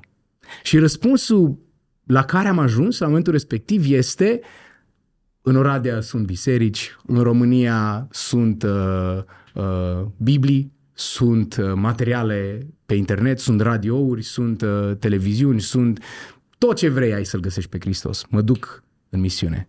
Și nu cred că există o chemare mai mare decât să traduci cuvântul lui Dumnezeu într-o limbă ce nu are încă niciun verset. Nu cred că există ceva mai fascinant decât asta în viața asta și pentru asta se merită să trăiești toată viața. Așa că am început să mă conectez și am legătura cu Wycliffe Bible Translators, da? Să văd ce ar fi cel mai bine. Ei, spre surprinderea mea, că eu eram ducău. Știi, așa zicea, ducău. Eu m-aș fi dus, da, știi, zic, unde mă duc? Păi da, în Oradea, poți să mergi în Oradea, da. La Colegiul Biblic Est European, chiar avem și curs acolo cu Wycliffe și poți să te dezvolți pe partea de teologie, de înțelegerea scripturilor și mai apoi să slujești împreună cu noi. Ok, rămânem în Oradea dacă trebuie să rămânem în Oradea și apoi mergem mai departe. Eram anul întâi când am început să ne conectăm cu Biserica Speranța. Când m-am dus să mă întâlnesc cu comitetul bisericii și m-au rugat, m-au invitat să mă implic mai profund în lucrare și așa, am zis eu vin și ajut cum pot pe partea de muzică, dar o fac pentru o perioadă, că eu mă duc în misiune după aia, după ce termină. Ok, bine, vino. Și apoi a venit momentul 2013, da, finalul studiilor, în care am început cu o perioadă de post și rugăciune, o luptă cu Dumnezeu, dar nu dintre acelea încrâncenate de la 16 ani, ci dintre acelea a Dumnezeu, Tatăl nostru, împreună cu care suntem chemați să umblăm în fiecare zi la pas. Și dintre acelea în care, Doamne, ce vrei să fac? Nu înțeleg ce se întâmplă. Ce mai caut eu în Oradea? De ce văd că ceea ce fac aici are impact pentru poporul meu? Mă dai peste cap cu chestia asta. Eu chiar vreau din toată inima să merg în misiune. Lasă-mă să plec. Eu asta îmi doresc să fac. La capătul perioadei respective de post și rugăciune, gândul care mi-a rămas în minte și care mă urmărește până astăzi este: ce ești tu? Ești un fel de șmecher de ăsta spiritual, de vedetă din asta evanghelică ce face ce vrea, când vrea, unde vrea? Sau ești ceea ce ai spus că te faci, un rob de bunăvoie, cu urechea străpunsă la ușorii ușii, care merge și lucrează acolo unde îi indică stăpânul, așa cum vrea stăpânul? Ce ești tu? Doamne, dar pregătindu-mă pentru misiune, aveam astfel de momente în care mă rugam în engleză și am zis: Doamne, you want me to stay here and entertain the saints? Așa, cumva, în frustrarea mea față de direcția care se deschidea sau care, mă rog, era deja deschisă bine, dar care se cimenta, da? Mai degrabă trebuia să o accepți tu. Da, Doamne, vrei să stau aici? Ce vrei să fac? Și a fost atât de clară, dar și plină de dragoste, călăuzirea lui Dumnezeu. Și ce vreau să spun cu asta? Uite, dacă îmi dai voie, este acel pasaj pe care îl știm cu toții din Romani 12 și vreau să-l citesc ca răspuns suprem la întrebarea ta legat de călăuzire. Nu, prin urmare vă îndemn, fraților, prin îndurările lui Dumnezeu, să vă aduceți trupurile voastre ca o jertfă vie, sfântă, plăcută lui Dumnezeu. Aceasta va fi o slujbă duhovnicească din partea voastră. Și apoi continuă: nu vă conformați acestui veac, ci lăsați-vă transformați prin reînnoirea minții voastre ca să puteți discerne care este voia lui Dumnezeu, cea bună, plăcută și desăvârșită. De multe ori noi încercăm să forțăm descoperirea voii lui Dumnezeu prin tot felul de instrumente senzaționale pe care credem că le avem la îndemână. Uităm însă că voia lui Dumnezeu este mai degrabă o consecință a umblării cu Domnul. În orice etapă din viața mea, când am stat aproape de Domnul, aproape de Scripturi, aproape de rugăciune, fără, nu vorbesc de a sta toată ziua închis undeva și a citi și a te ruga, pur și simplu acea umblare la pas cu Domnul. Și atunci când inima ta e aprinsă și îl iubești pe Domnul și abia aștepți să deschizi Biblia și să-ți vorbească Domnul, de zici că-ți șoptește direct înspre ureche, și atunci când inima ta e rece, și te lupți și mergi înainte, pentru că asta ți-ai propus să faci cu viața ta, să-L urmezi pe Domnul, rămânând fidel umblării cu Dumnezeu. Călăuzirea este o consecință directă. Nu? Nu vă lăsați conformați, da? Respinge ceea ce diavolul încearcă să ți inoculeze, să pună în mintea ta. Dar cum poți să faci asta? Pur și simplu uitând în oglindă și spunând nu mă las transformat de satana, nu vreau să mă las dus de el, de nas și așa mai departe. Nu, ci lăsați-vă transformați prin reînnoirea minții voastre, dacă vreți să discerneți. Prin reînnoirea minții, prin metanoia. Și această metanoia credeam cândva că este doar un eveniment, dar descoper tot mai mult că este o umblare, este o realitate zilnică. Dumnezeu nu este doar Iahve cel care a fost. Dumnezeu este cel care continuă să fie. Nu, ăsta e conceptul de acolo din Exod, când Dumnezeu îi se descoperă lui Moise. Dumnezeu este cel care continuă să fie. Dumnezeu este cel care, eu sunt cel ce sunt, cel ce se manifestă în mod continuu. Nu este doar un monument, o ființă înspre care privim undeva în trecut, ci este un Dumnezeu real, viu și prezent, dar pe care trebuie să îl lăsăm. Asta e partea noastră. Pe mine mă și sperie gândul ăsta, faptul că în ce privește sfințirea noastră și apropierea noastră de Domnul, este un parteneriat. Dumnezeu intră în parteneriat cu noi. Mai bine se ocupa El de toate lucrurile, știi că era mai... Dar ne lasă și pe noi să decidem, să îl iubim într-un mod liber, să alegem să-l iubim în fiecare zi. Și cred că despre asta e vorba în călăuzire. Ei, în acest context al umblării cu Dumnezeu, uneori Dumnezeu intervine dramatic. Uneori Dumnezeu ne descoperă în moduri supranaturale, alteori prin lucruri dramatice ce se întâmplă în viața noastră, alteori pur și simplu ne vorbește prin Scripturi sau alteori pur și simplu ne vorbește la nivelul Duhului nostru. Dar călăuzirea este o certitudine atunci când umblăm cu Domnul în fiecare zi. Și cumva rămâne așa o cale deschisă, pentru că umblarea presupune credință și presupune să pășești, chiar dacă nu anticipezi tot drumul, și Dumnezeu te călăuzește la momentul potrivit, în modul potrivit. Cumva, legat de călăuzire, am învățat și eu să nu forțăm mâna lui Dumnezeu, să transformăm călăuzirea în modul în care noi vrem și cumva să forțăm răspunsurile lui Dumnezeu. Doamne, așa să-mi vorbești, du-mă pe aici, eu... De fapt, noi vrem și atunci să transformăm un Dumnezeu tot puternic, grandoarea lui să o facem atât de mică încât să o putem pune în buzunarul nostru să controlăm noi. Ori invers, cred că trebuie să fie lucrurile. Și el știe, Domnul știe. Și știi ce, dacă îmi dai voie un mic detaliu din povestea vieții mele. În pandemie, doi prieteni din biserică mi-au propus să începem, așa cu pași mărunței, un canal de muzică pentru copii. David și Goliat. Yeeey! Și numai bine era... Mic proiect, ai zis? Da, un mic proiect la vremea respectivă. Numai bine era pandemie, eram acasă, nu eram cu... Wow, ce perioadă de reconectare, ce har a fost perioada aia pentru noi. Țin minte că niciodată nu fusese calendarul la fel de plin ca și atunci. Când mă uitam pe Planning Center, erau șir lung de invitații și de așa, și toate s-au risipit într-o singură zi. Și am început proiectul ăsta și Dumnezeu a binecuvântat proiectul ăsta, unde compun muzică împreună cu alți prieteni, colaboratori, unde așa coordonez în măsura în care am timp pe lângă celelalte lucruri pe care, responsabilități pe care le am la biserică și așa mai departe și în familie. Dar am descoperit un lucru într-o zi, uitându-mă pe YouTube și în mod special pe canalul în engleză, că acum, fii atent, ne răzbunam. După ani de zile de tradus din engleză în română, nu puneți subtitles în engleză la clipul ăsta, da?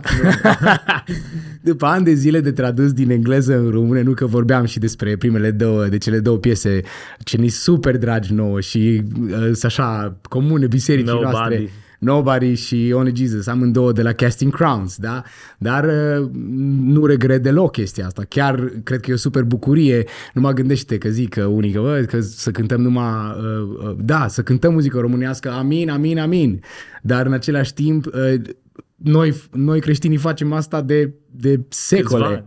Nu, de secole. Gândește doar că imnurile, că vorbeam mai din aur de Coloseni 1, da? Un imn, păi imnul ăla numai în română n-a fost scris, știi? L-ai tradus. Dar dincolo de asta, imnurile care s-au tradus în multiple limbi și ce binecuvântare când cântăm un cântec compus într-o altă limbă pe care îl cântă credincioși din biserici de pe întreg globul.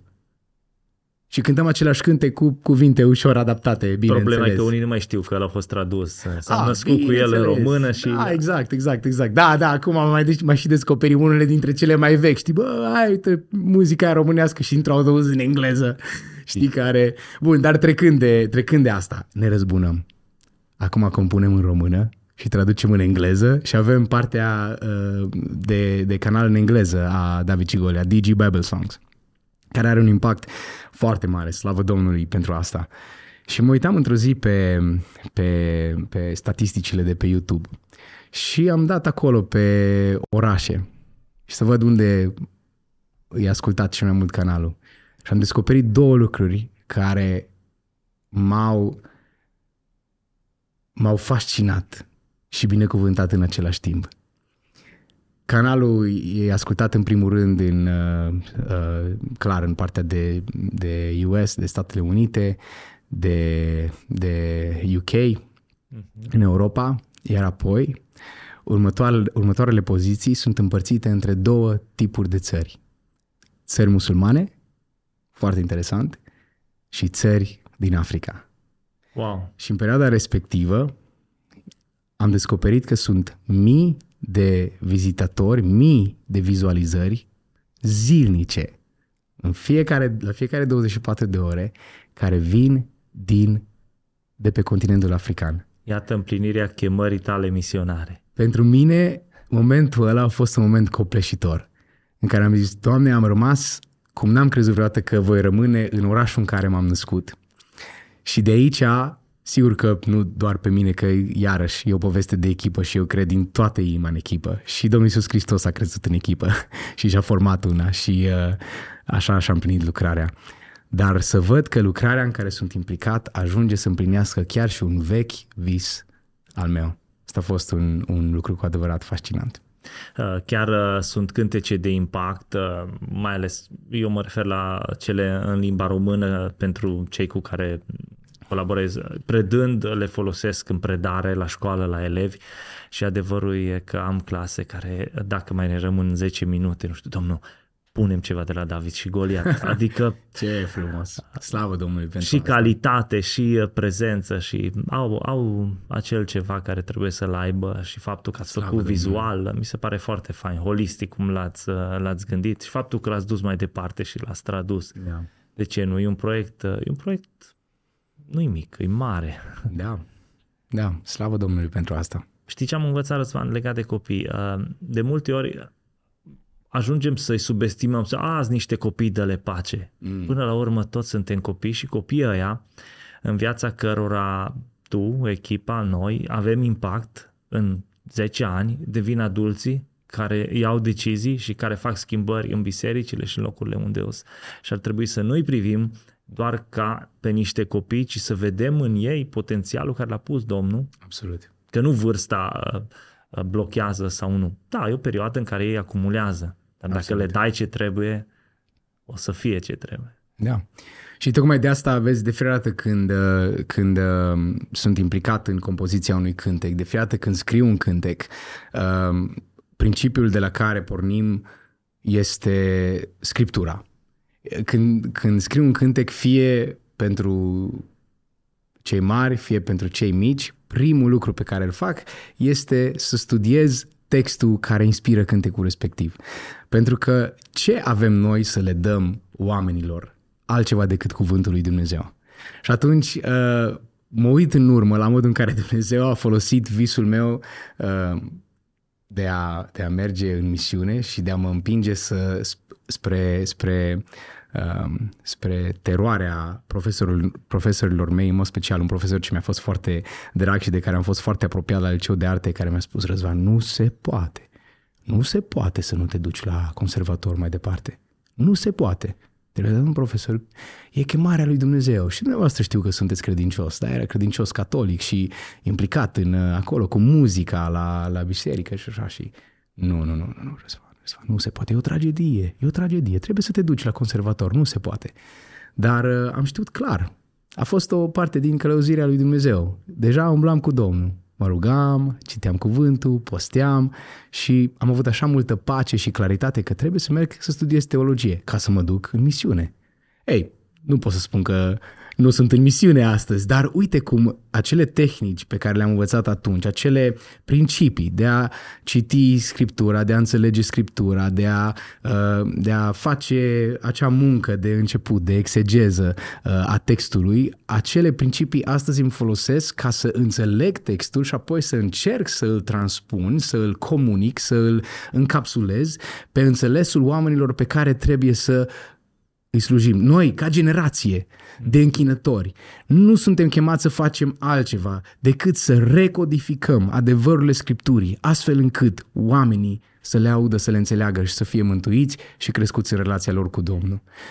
Da, apropo de proiectele astea de David și de Goliat, de compoziție, așa să mergem puțin și în zona asta de muzică, de închinare și să deschidem puțin și subiectul ăsta, pentru că până la urmă, atât pentru copii, provocarea e să îl cunoască pe Dumnezeu și să se închine și poate că ne-ar ajuta să ne spui tu așa în calitate de lider de închinare cunoscut, ce-i de fapt închinarea, mulți o confundă cu rugăciunea, e un nor așa de nebuloasă în toată treaba asta. Da, întrebarea ta este foarte bună, pentru că de multe ori ne îngustăm exagerat de mult gândirea și ne gândim la închinare ca fiind doar ceea ce se întâmplă duminica la biserică sau joia seara sau vinerea la tineret sau când se întâmplă asta, când în realitate, dacă ne uităm în Ioan capitolul 4, nu? Închinarea nu mai ține de un loc. Închinarea este în duh și în adevăr. Închinarea este răspunsul nostru, răspunsul așteptat de Creator din partea creaturilor sale. Isaia 43, poporul pe care mi l-am alcătuit pentru slava mea. Noi am fost creați pentru închinare. Închinarea este răspunsul pe care noi îl aducem înaintea lui Dumnezeu și acest răspuns, dacă ne uităm în Scriptură, are multiple manifestări. Deci nu putem limita doar la muzică. Nu putem limita închinarea doar la muzică. Cred că greșim făcând asta. Și ajungem să creăm în mintea oamenilor ideea aceasta că a început închinarea, ne punem jos, s-a terminat închinarea, no, acum să ascultăm cuvântul. Nu, noi ne închinăm lui Dumnezeu prin ascultarea cuvântului lui Dumnezeu. Noi ne închinăm lui Dumnezeu prin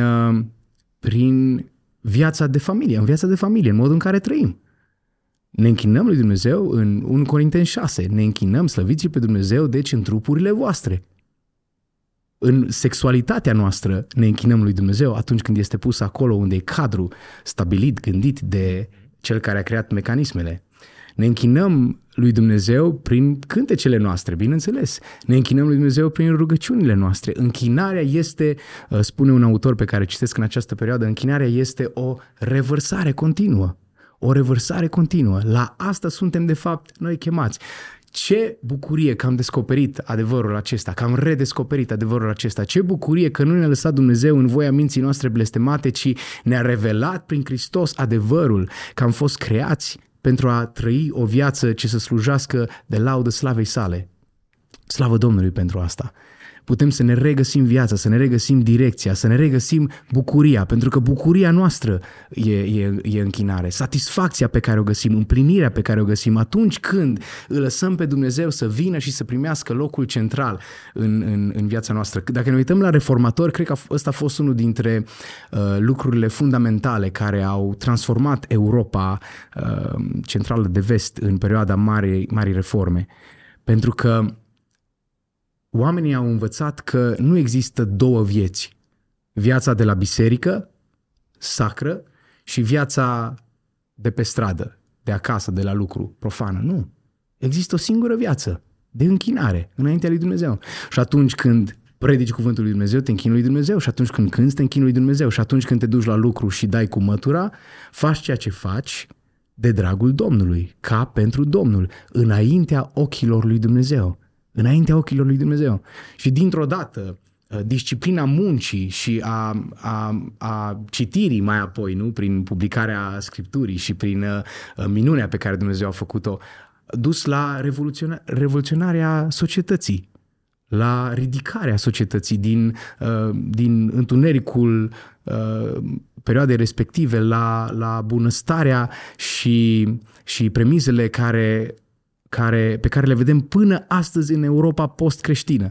Când vedem anumite reflexe ale bunătății și ale moralității specifice atunci, cu toată degradarea care, sigur, că se accentuează, pentru că în momentul în care scoți din ecuație cuvântul lui Dumnezeu, efectele rămân o perioadă, dar mai apoi, bineînțeles, când îi dai acel loc central diavolului și ideilor sale, lucrurile încep să se degradeze la un moment dat și nu mă surprinde faptul că lucrurile se duc într-acolo. Vedem asta în marile orașe americane, nu? Că până la urmă e cumva la mod acum să vezi ce se întâmplă. Ai văzut și tu cu siguranță filmări cu centrul orașelor așa liberale, cu acei oameni ai străzii aduși acolo în centru, cu faptul că vorbeam cu prieteni care s-au mutat din astfel de zone pentru că pur și simplu nu se mai simțeau în siguranță ei și copiii lor. Da, orașe care altădată existau pe alte premise. Dar închinarea este răspunsul nostru, răspunsul pe care Dumnezeu îl așteaptă din partea noastră. Atunci când noi stăm împietriți departe de Dumnezeu, exact asta facem. Nu ne închinăm sau ne închinăm. Hai, vezi, am greșit aici. Că noi oamenii ne închinăm. Nu descoperim triburi în America de Sud care ce au în comun? Se închină. Cuiva se închină. Se închină soarelui, se închină naturii, se închină lemnului și pietrei, așa cum vedem în profeți, dar în același timp este specific omului. Omul se închină. Ceva va pune pe acel tron al vieții sale. Cumva suntem în perioada în care omul e tentat să se închine propriei persoane, cumva într-o zonă a umanismului.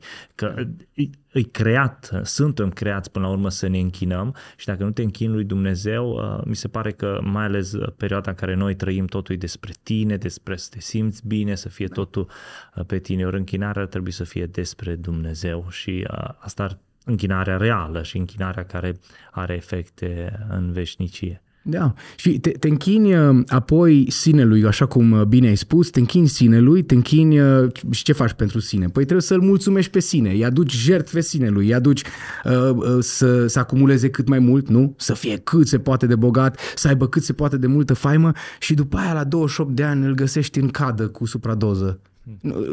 Cum se potrivește asta? Adică dacă închinarea asta e reală, această pseudo-închinare ar fi reală, înseamnă că omul ăla ar trebui să trăiască fericit până la adânci bătrâneți, ca în basmele pe care le citim când suntem mici. Totuși asta nu se întâmplă. Pentru că am fost creați de Dumnezeu în felul acesta, să ne găsim cu adevărat împlinirea și satisfacția doar atunci când ne întoarcem la Creatorul nostru. Și e aproape contraintuitiv, nu? Cum e posibil ca punând o altă ființă pe tronul vieții tale tu să-ți găsești liniștea și pacea și să nu mai fii atât de mânat în a lupta pentru tine cât a lupta pentru El și a face voia Lui. Dar aici e bucuria. Și noi suntem chemați la bucurie. Noi suntem chemați să ne bucurăm în orice vreme, să ne bucurăm neîncetat și să aducem implicit închinarea lui Dumnezeu neîncetat, pentru că, până la urmă, dacă ne uităm la sfârșitul vremurilor și ne uităm la revelația pe care o avem față de ce se întâmplă în slavă, în Împărăția lui Dumnezeu, închinarea rămâne și închinarea în sensul ei de închinare, slujire a lui Dumnezeu, da? Închinarea rămâne o realitate veșnică. Total de acord cu partea asta și eu cred la fel că închinarea e un răspuns, e o viață, e un mod de raportare la Dumnezeu. Însă avem o problemă pentru că, nu știu, fie de terminologie, fie de nuanță. Oamenii când zic închinare, zic muzică și atunci deja lucrurile le-am dus într-o altă perspectivă. Ce crezi că ar trebui schimbat? Putem să dăm altă, să schimbăm termenul, mă rog, nu știu dacă îl schimbăm noi, dar ideea în sine, cum să-i faci pe oameni să înțeleagă muzica e muzică și închinarea implică și muzică. Da, păi cred că în primul rând trebuie să vorbim despre asta, pentru că am fost lăsați de Dumnezeu să fim ființe ale cuvântului și trebuie să vorbim, să informăm, să ne apropiem de Scripturi și să înțelegem adevărurile. Și da, închinarea, parte din închinare este muzica și chiar cred că este extrem de importantă. Până la urmă, aici m-a călăuzit Dumnezeu să-mi dedic o bună parte din viața mea în a face muzică și mă bucur de asta. Chiar și acum mă mai întreb câteodată, știam, Doamne, e ok? E bine? Da? Deci asta e că eu chiar știu și înțeleg că nu asta e esența vieții. Știi? Nu asta e cel mai important. Nu-i muzica rege. Știi? Nu-i. Muzica este parte din poveste. Este o parte din poveste. Dar asta este partea ce mi-a fost hărăzită mie. Și atunci, sigur că încercăm să facem și partea asta cât mai bine posibil și încercăm să o facem cât mai autentic posibil și încercăm să o facem cât mai biblic posibil, dar este doar o parte a închinării pe care Dumnezeu așteaptă din partea noastră. Hei, o parte importantă. Vrând nevrând, vedem și cum funcționează cultura și cum funcționează lucrurile. Muzica în continuare are un rol important în ce înseamnă umanitatea astăzi. Oamenii comunică foarte mult prin muzică, nu? Când te întâlnești cu cineva și începeți să povestiți și descoperiți că aveți pasiuni comune în privința muzicii, deja acolo e un început de prietenie. Acolo lucrurile pot să se desfășoare foarte natural și simplu mai departe. Dar muzica este doar o manifestare. Ca să nu mai vorbesc de faptul că aici am putea să ducem lucrurile mai departe. Ajungem să credem că doar un anumit tip de muzică este închinarea plăcută lui Dumnezeu. Chiar vreau să aduc în discuție partea asta pentru că, uite, bisericile noastre, cum îi sunteți voi la BBSO, noi la Ekklesia și mai sunt clar și alte mișcări, alte biserici, promovează și cântăm stilul ăsta de muzică worship congregațional în care implicăm întreaga comunitate să facă asta. Ideea e că până la urmă nu doar stilul ăsta reprezintă închinarea și de multe ori am observat că marile bătălii se dau pe partea asta. De formă. Da.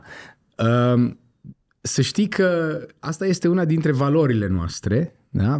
La BBSO, faptul că credem în diversitate. Chiar credem în diversitate și chiar cred că lucrurile se duc în direcția aceasta vrând nevrând. Nu credem că până la generația noastră și până să ajungă muzica să funcționeze pe principiile armonice și ritmice pe care funcționează astăzi, Dumnezeu a stat așa câteva sute de ani în cer și tot a așteptat, Doamne, să vină în sfârșit perioada muzicii așa CCM, știi?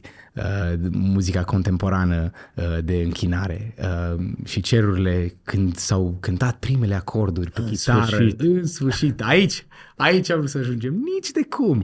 Este multă valoare în trecut, este multă valoare în trecutul și mai îndepărtat, este multă valoare și în ce se întâmplă astăzi, este și multă superficialitate pe care trebuie să fim atenți, să identificăm, să dăm la o parte, dar noi credem în diversitate.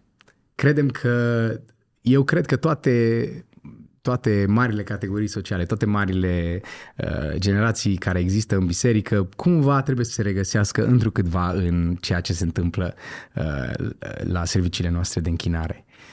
Și da, într-adevăr, suntem orientați în mod special înspre muzica contemporană, pentru că parte din viziunea noastră este să proclamăm Evanghelia și să ajungem cu Evanghelia la generațiile care au nevoie de Evanghelie. Și oamenii astăzi ascultă un anumit tip de muzică, adică cultura a mers într-un anumit tip.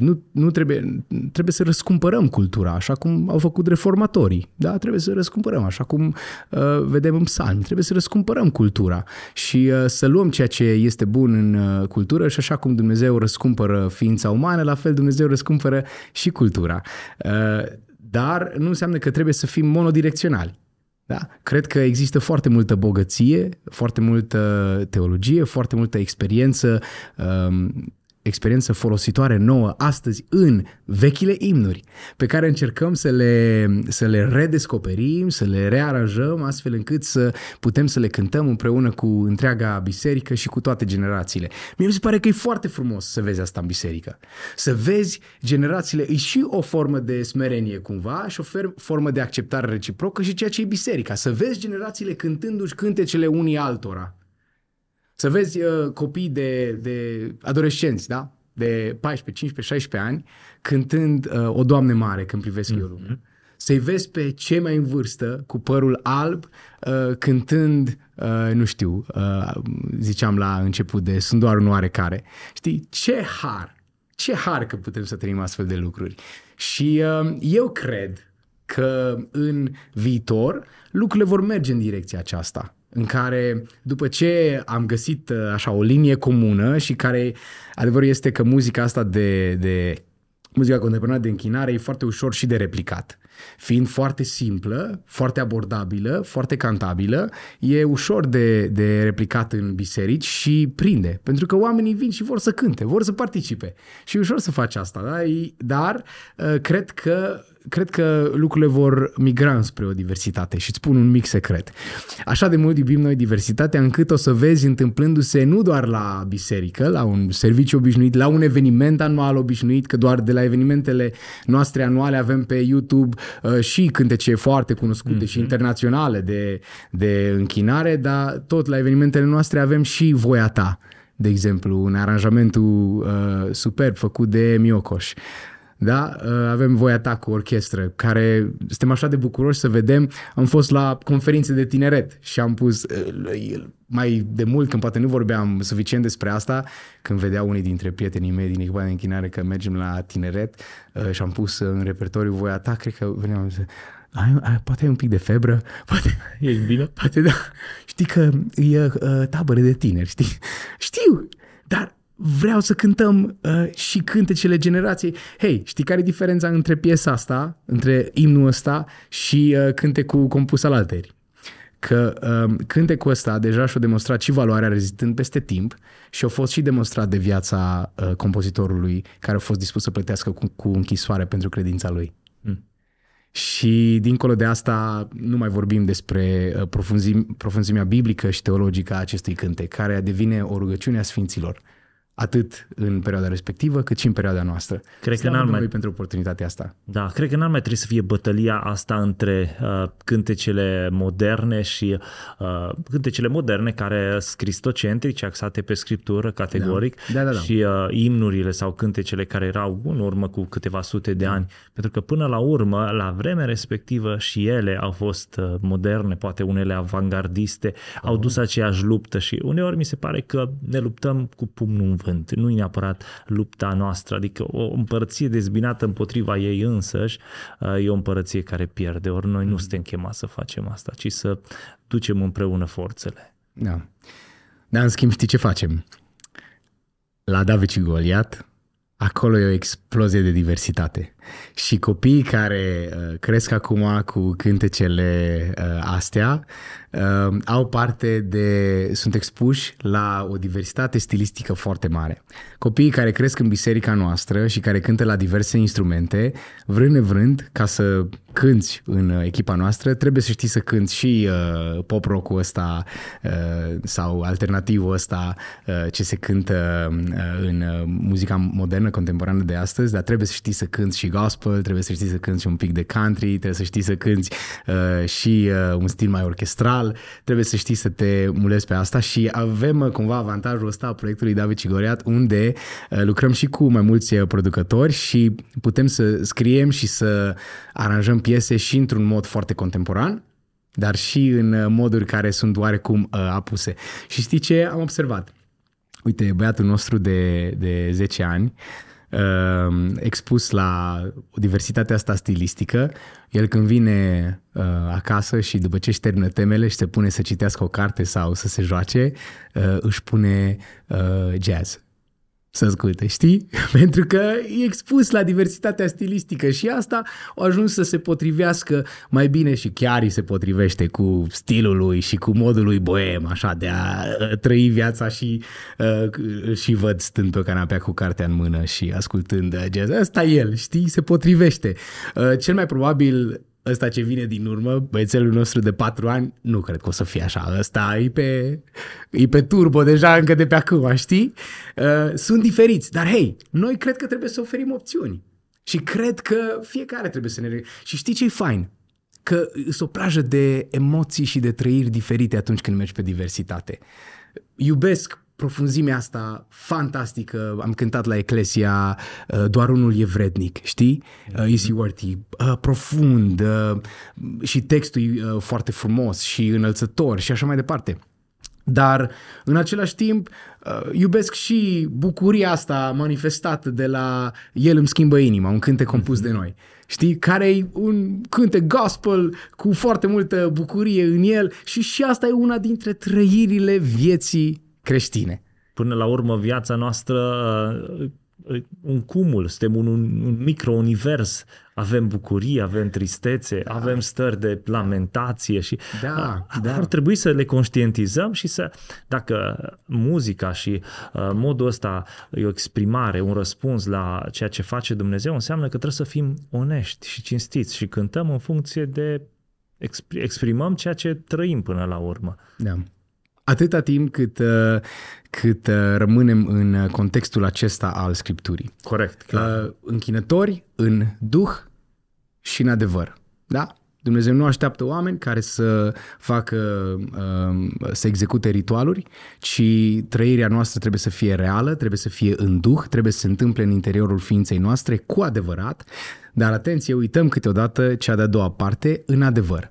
Și adevărul nu este adevărul intuit de noi, pentru că noi avem capacitatea de a produce idoli pe bandă rulantă și de a produce adevăruri, de a produce lucruri la care să ne raportăm și după care să ne trăim viața, ci la adevărul revelat, la contextul revelat de Dumnezeu în Scripturi. Și cred că acolo trebuie să fie izvorul din care să se nască, din care să curgă închinarea noastră. De acolo învățăm și închinarea noastră în viața de zi cu zi și moralitatea noastră și modul în care ar trebui să acționăm atunci când sunt principii clare, da? De acolo sunt răspunsurile noastre, da? De acolo dăm răspunsurile, dar de acolo trebuie să se inspire și modul în care comunicăm cu Dumnezeu, din cuvântul lui Dumnezeu. Câte vreme suntem în spectrul ăsta, suntem în siguranță. Și asta vă ajută și în partea de compoziție, atunci când compuneți, ce faceți de fapt, luați trăirile, le scufundați în cuvânt și le dați viață. Da. Cum se nasc? Povestește-ne, nu știu, nașterea unei piese, așa. Păi uite, acum tocmai din dorința de a ține minte că nu putem să-L închidem pe Dumnezeu în cutiuțele noastre, o să-ți spun despre, cred că e singurul cântec pe care l-am scris cumva fără să iau un text și să-l analizez și să încerc să fac munca asta de exegeză mai întâi ca să înțeleg despre ce e vorba în textul respectiv. În 2017 am avut un moment dificil cumva în lucrare, în viața personală, un moment greu în care mi se părea că nimic nu se mai adună, nu înțelegeam exact ce vrea Dumnezeu. A fost un alt moment dintre acelea despre care ți-am spus adineori, da? Un moment în care a trebuit să înțeleg voia lui Dumnezeu, doar că se adăugase ceva nou. De data asta nu eram nici bolnav, nu eram nici pe o culme a vieții și analizând obiectiv ce se întâmplă. De data aceasta am experimentat pentru prima dată și Dumnezeu a îngăduit să trec pe acolo ca să învăț multe lecții burnout-ul. Eram într-un burnout teribil și pur și simplu nu mai vedeam niciun viitor și nu mai înțelegeam și începeam să mă gândesc în felul ăsta, Doamne, având în vedere că mă simt așa cum mă simt, că sunt așa cum sunt, că anumite lucruri nu se adună, că nu înțeleg foarte bine care e direcția în care trebuie să merg, probabil că am ajuns într-un punct în care trebuie să fac o schimbare și trebuie să mă retrag din ceea ce fac acum. Probabil că trebuie să mă retrag. Cred că un pic nu e așa ușor să fii implicat în biserică atât de mult. Cred că un pic am obosit și cred că am nevoie de o pauză și cred că o să-mi iau o pauză. Dar în ciuda burnout-ului, cu fărâma de minte ce mi-a rămas, am încercat să rămân consecvent în a întreba pe Domnul și în a citi și a încerca să înțeleg. Și acum eram într-o manifestare a acestei perioade de oboseală profundă, da, 2017, în care, țin minte, era undeva înspre ora 12 noaptea, familia dormea, eram în sufragerie la noi, living, stăteam pe canapea și nici măcar nu mă mai rugam. Nu citeam, nu mă rugam, stăteam singur cu gândurile mele, dar nu pot să zic că mă gândeam activ la ceva, ci doar stăteam și încercam să-mi dau seama ce se întâmplă. După perioada de rugăciune, de post, de întrebări, și am simțit așa un îndemn din partea Domnului să mă ridic de pe canapea și să mă duc la pianină, să pun surdina și să încep să cânt. Și am cântat, probabil că singurul cântec pe care nici nu pot să spun că l-am scris, ci l-am primit din partea Domnului, Rămâi Iisus. Așa, un cântec drag familiei noastre, prin care Dumnezeu ne-a vorbit și ne-a ajutat să trecem cu bine peste etapa respectivă. Și știi ce a fost? Doar un ecou a unei hotărâri mai vechi.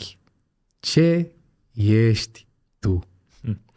Ești robul care de data asta zice, am obosit, pun armele jos, Doamne, am încercat să fac toate lucrurile bine. Chiar ai încercat? Oare chiar ți-am cerut eu să ajungi în momentul ăsta de epuizare? Oare chiar asta am așteptat eu de la tine? Sau oare doar o altă etapă în care vreau să te învăț ceva? Și am scris cântecul ăsta care spune, tu rămâi stăpân atunci când nu mai pot. Rămâi comoara mea, rămâi al vieții tot, rămâi Iisus. Și am primit cântecul ăsta. Pur și simplu Dumnezeu mi l-a dat în noaptea aceea. Am închis pianina, m-am ridicat, am răsuflat ușurat, cu ochii plini de lacrimi, m-am dus, m-am culcat și apoi a doua zi a început procesul. Aș vrea să spun că a doua zi m-am ridicat și gata, trecuse orice burnout, trecuse orice oboseală, dar n-a fost așa. Am început să învăț și să-mi dau seama că trebuie să alternez, să schimb sistemul în care lucrez, să învăț să fac lucrurile diferit, astfel încât să nu mai ajung în situația respectivă, deși cred că mereu sunt aproape la limită, că așa e viața, dar în același timp am învățat lecțiile respective și mi-am amintit încă o dată că El este stăpânul meu și eu sunt un rob, iar robul face ceea ce își dorește stăpânul. Și a rămas cântarea asta așa, super aproape de inima noastră și a avut așa un impact incredibil asupra noastră și a familiei noastre. Nici nu trebuie să vorbesc cu Ioana despre asta, putem doar să ne uităm unul altul și știm amândoi că a fost un moment dintre cele mai speciale în care Dumnezeu ne-a vorbit și Dumnezeu ne-a arătat încă o dată bunătatea Lui, mila Lui și direcția pe care El o dă vieții noastre. Acum, apropo de familie, uitându-te și raportându-te la perioadele dificile, la perioada asta de burnout și la predispoziția asta, mai ales pentru tine care ești implicat, cum reușești să le ții în echilibru familie, slujire, în așa fel încât să zici, Doamne, fac voia Ta, dar în același timp voia Domnului să-ți manifesti autoritatea, prezența de preot în casă? Nu vreau să vin aici și să spun că asta e un fel de rețetă pe care am reușit să o descoper și să mă prezint ca un erou spiritual pentru că am reușit să decodific până și partea asta. N-am reușit, dar mă străduiesc. Și ce am învățat sunt câteva lucruri. În primul rând, am învățat să nu mai fiu atât de nerăbdător în a-mi negocia serile sau să nu mai fiu atât de aruncat în a-mi negocia serile. Încerc să nu lipsesc de acasă atunci când nu trebuie să lipsesc de acasă și să avem măcar acel moment de seară în care să mâncăm împreună, să ne rugăm împreună, să citim împreună, să avem un mic moment de conectare. Ăsta ar fi un lucru pe care l-am învățat. Apoi am învățat un aspect care chiar a schimbat foarte mult și în mintea mea și în atmosfera din familia noastră, că trebuie să existe o compensare. O compensare. Vrând nevrând, n-ai cum. Nu-mi imaginez că vom ajunge vreodată, deci mi-aș dori să ne apropiem de un eveniment anual și să la ora 6 să închid laptopul, să-l las la birou și să mă duc acasă și să fiu relaxat și să nu cred că o să ajung acolo, deși poate ar trebui să încep prin a crede că se poate asta. Dar ok, sunt câteva săptămâni de sacrificiu pe care nu vin ca o surpriză, că nu mai suntem în 2012 acum, da? Nu vin ca o surpriză, sunt acolo, urmează, se întâmplă. Hai să planificăm încă de pe acum un timp, apoi nu trebuie să mergem undeva neapărat, deși dacă Domnul ne ajută să facem și asta, e și mai bine, ca să ieșim un pic din context. Dar apoi să planificăm un timp în care să aranjez lucrurile de așa natură încât să pot să recuperez. Și chiar îmi spunea fiul mai mare că i-am zis, e greu în perioada asta când tata lipsește așa mai mult.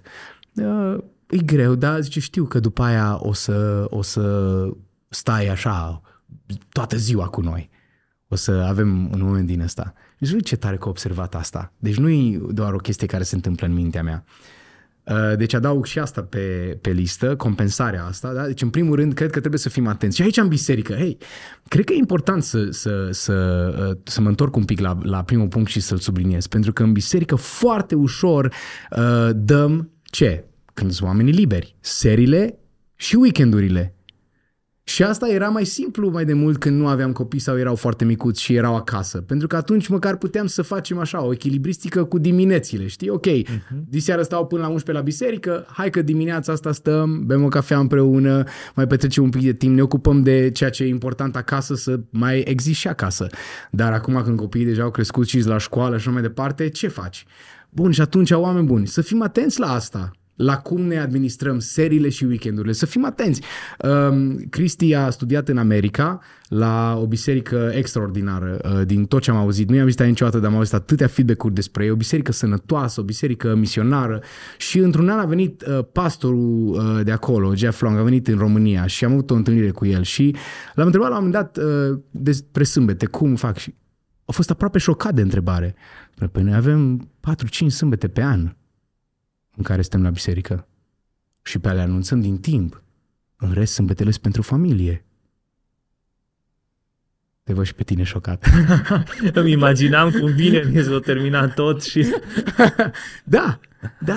Și își gândesc viața și programul în așa fel încât să poată să petreacă timp și cu familia și apoi sâmbătă seara se reconectează cu duminica dimineața și cu ceea ce urmează. Și au și ei programe identice și atâtea biserici plantate și mai departe. Bun, important să încercăm să nu tratăm cu ușurință aceste momente, ci să încercăm să le protejăm atâta cât se poate. Nu se poate întotdeauna. E nevoie de consiliere, e nevoie de întâlniri cu oameni, e nevoie de repetiții, e nevoie de a fi la biserică, e nevoie de multe. Dar cât se poate încercăm să facem asta. 1. 2. Să compensăm. 3. Și de fapt asta e primul, pentru că asta e cel mai important. Nu poți să pornești în povestea asta fără să te învoiești. Corect. Nu știu prin ce minune Dumnezeu a conceput-o și gândit-o pe Ioana, pe soția mea, în felul în care a gândit-o, dar n-aș putea să fac nimic din ceea ce fac fără susținerea ei. Dumnezeu să o binecuvânteze pe Ioana și copiii, într-adevăr. Deci nu poți să faci asta și am învățat asta, am știut cumva că e așa și am vorbit, eu trecusem prin povestea cu problemele de sănătate și toate astea și când ne-am căsătorit, am pornit de aici și am știut clar că în direcția asta o să mergem și am simțit inima ei de slujire, dragostea pentru Domnul și tot ceea ce face, dar nu i-a fost ușor de-a lungul timpului. și nu se poate fără învoire și am învățat asta de la un misionar de carieră care mi-a spus: Răzvan, întotdeauna când Dumnezeu cheamă pe cineva și cheamă o familie, îi cheamă pe amândoi. Dumnezeu când cheamă o familie, îi cheamă specific pe amândoi. Și nu, Dumnezeu urăște despărțirea și urăște, cum zicea cineva odată, păi da, el vrea să fie misionar, eu nu vreau să fiu, dar e ok, că ne-am gândit că el merge 6 luni în misiune și apoi alte 6 luni le petrecem împreună. Știi? Cu siguranță nu cred că... Ca doi străini. Ca doi... Da, clar. Păi. Cu siguranță nu cred că asta își dorește Dumnezeu. Și cred că genul ăsta de gândire a dus la falimentul multor familii în lucrarea lui Dumnezeu. Da. Răzvan, mă gândeam înainte de a încheia podcastul nostru, mai am 2 subiecte așa pe inimă care cred că ar merita așa atinse. Partea asta de succes pe care o aveți, pe care o ai implicit și faptul că ești pe scenă, ești acolo, ești în lumina reflectoarelor, aduce cu sine și anumite pericole. Care a fost sau cum ai reușit să armonizezi, să administrezi succesul în așa fel încât să rămâi smerit, să trăiești cu Dumnezeu și să nu ajungi să zici, oh, chiar fac ceva, chiar sunt important, deși știm că ești și faci ceva. Să fie Domnul lăudat pentru tot ceea ce reușim să facem bine și nu cred că există un singur răspuns la întrebarea ta. Cred că este o serie de răspunsuri pe care trebuie să ți le dai de-a lungul timpului. Cred că oricât de spirituale am încercat să părem, atunci în orice domeniu din viață, implicit în cel ce ține de biserică, de lucrare, de producție, de așa, în momentul în care te întâlnești cu succesul, unul dintre riscurile majore este să devii mândru, să devii arogant, să începi să...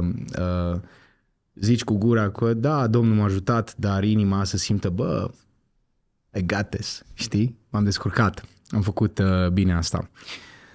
Nici nu trebuie să cădem în extrema cealaltă, în care să nu marcăm, pentru că nu avem cum să replicăm ceea ce nu observăm că am făcut bine. Dar în același timp trebuie să rămânem cu picioarele pe pământ în contextul umblării cu Dumnezeu în fiecare zi. Eu cred că asta este. Cred că atunci când umbli cu Dumnezeu, în momentul în care extragi din succes sau din lucrare umblarea cu Dumnezeu, uneori Dumnezeu nu retrage imediat impactul, succesul, riciul pe care îl are lucrarea respectivă. Și atunci ești într-un pericol major să treci în tabăra celuilalt, chiar dacă aparent faci lucrarea lui Dumnezeu. Și aici cred că intervine ceea ce insist și am văzut în viața mea, perioade în care am lăsat-o mai moale cu umblarea cu Dumnezeu și am fost am lăsat relativismul să-și facă loc în gândirea mea și în viața mea.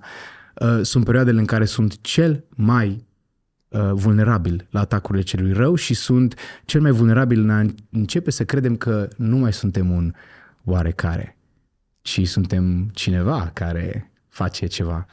Dar să fie lăudat Domnul, pentru că în dragostea Lui măreață și în înțelepciunea Lui, prin cuvânt, prin oamenii pe care îi așează în jurul nostru, prin circumstanțe, are El modurile Lui care funcționează și operează în mod special atunci când noi ne facem partea noastră din povestea asta a sfințirii în care am intrat în parteneriat cu Dumnezeu.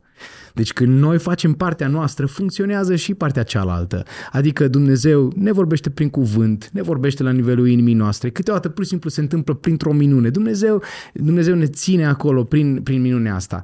Pentru că descoperim în cuvânt? Cine este El, da? Dumnezeul atotputernic care face toate lucrurile și cine suntem noi. Și apoi, cred că ajută foarte mult să ne protejăm. Nu știu dacă e valabil chiar în toate domeniile. În ceea ce fac eu e super valabil și atâta de mult mă protejează ideea de echipă. Domnul Iisus Hristos i-a trimis în echipă. îl vezi pe Pavel că și după ce se ceartă cu Barnaba pe subiectul Ioan Marcu, mergând mai departe, nu merge de unul singur. Își creează o altă echipă misionară, Barnaba își creează o altă echipă misionară, că îl ia și pe Ioan Marcu împreună cu el și uite așa lucrarea lui Dumnezeu merge mai departe, dar nu e o poveste de călăreț singuratic lucrarea lui Dumnezeu, ci o poveste de echipă și cred că trebuie să învățăm asta și să învățăm să avem oameni în viața noastră care nu trebuie să bată la ușă atunci când intră în biroul nostru sau când intră la noi. Să avem oameni în viața noastră care nu trebuie să dea telefon înainte să vină. Să avem oameni în viața noastră care nu trebuie să transpire și să își formuleze de zeci de ori fraza înainte să vină să ne spună un lucru greu. Așa cum spuneam la tineret, un prieten adevărat te iubește mai mult pe tine ca prieten decât prietenia în sine. E dispus să riște prietenia de dragul bunăstării sufletului tău și Dumnezeu m-a înconjurat cu astfel de oameni. Și cred că asta e esențial în lucrarea pe care noi o facem și în a rămâne smeriți, să ne amintim mereu și mereu, și o spun din toată inima, nu o spun doar de dragul de a creiona, de a scăpa și de mai mult de responsabilitate pentru că asta e ceea ce e bine să spui, dar la modul cel mai real, eu nu pot să fac ceea ce fac de unul singur. Eu sunt o rotiță într-un mecanism. Mecanismul e gândit de Dumnezeu. Când funcționează imperfect, funcționează din cauza faptului că noi suntem imperfecți, dar pe măsură ce ne apropiem de Domnul, ne devenim mai buni și mai potriviți în locul respectiv fiecare dintre noi. Și atunci când funcționăm împreună, ne învârtim unul pe celălalt, ne ajutăm unul pe celălalt și în felul acesta îi aducem glorie lui Dumnezeu în modul acesta corporativ. Nu e o poveste de grup, e o poveste de ucenici, nu doar de ucenic. E o poveste la plural. Biserica, slujirea, chiar și producția și toate celelalte lucruri. Așa de mult îmi place că cumva, știi, nu există povestea asta singură de Răzvan, știi?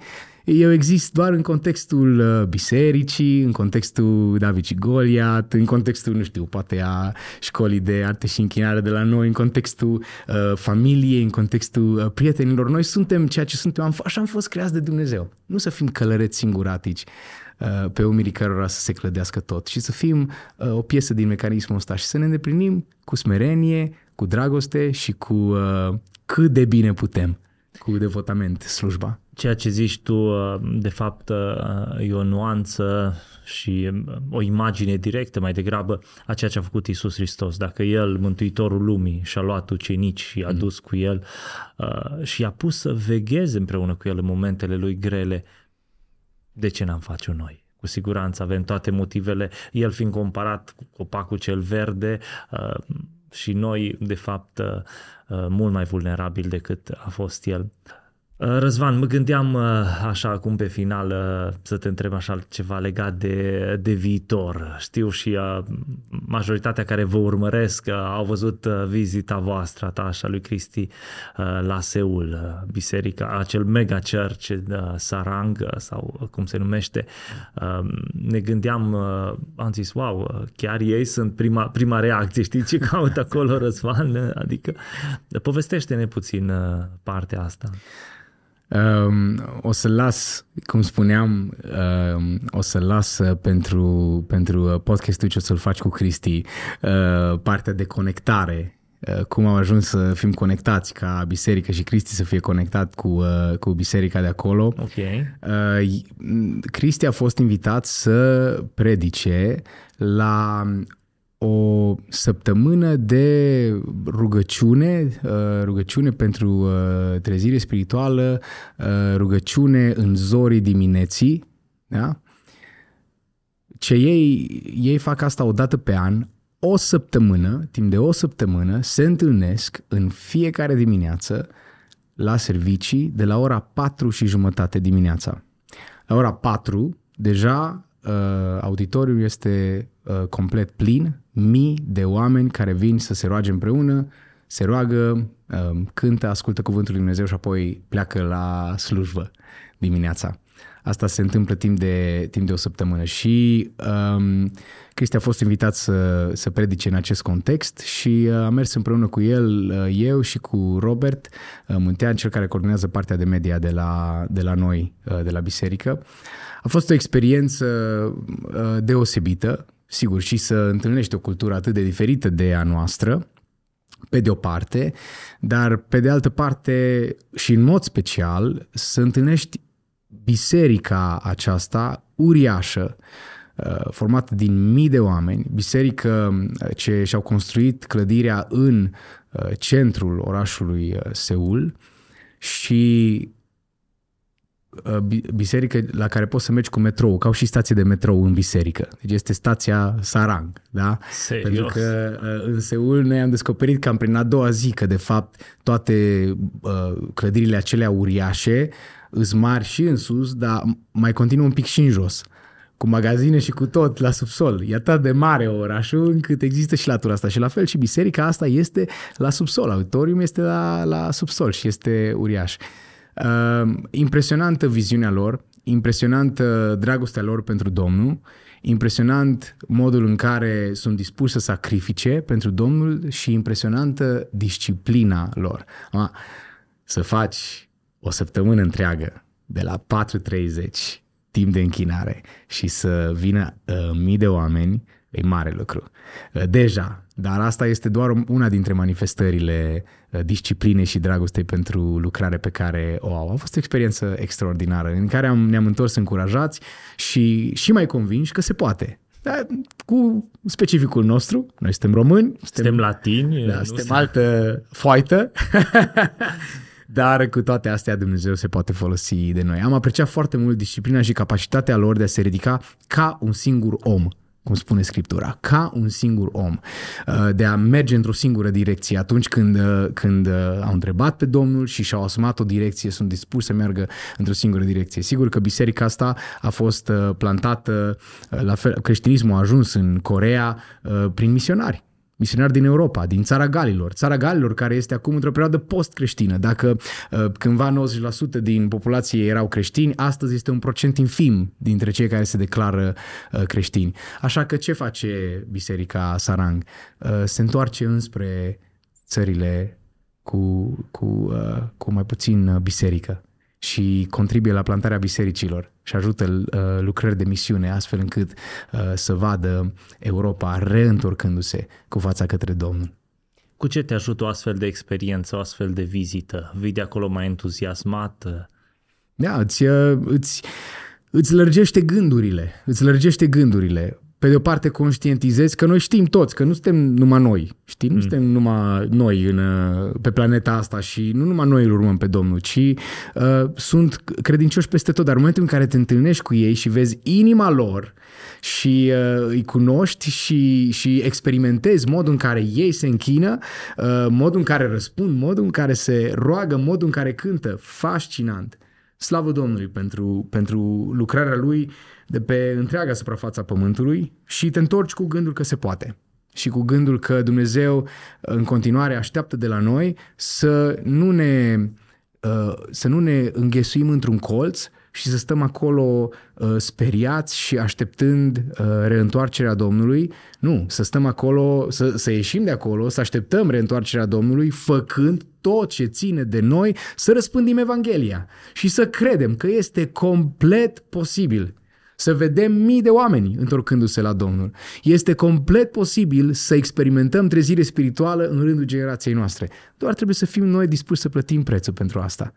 Să fim oamenii aceia disciplinați care îl caută pe Domnul cu consecvență în fiecare zi, oamenii cuvântului, oamenii rugăciunii, oameni care iubesc pe Domnul și complet posibil că Domnul ne dă și direcție, ne dă și înțelepciune, ne dă și strategie, ne ajută să făurim sisteme care să funcționeze și va funcționa.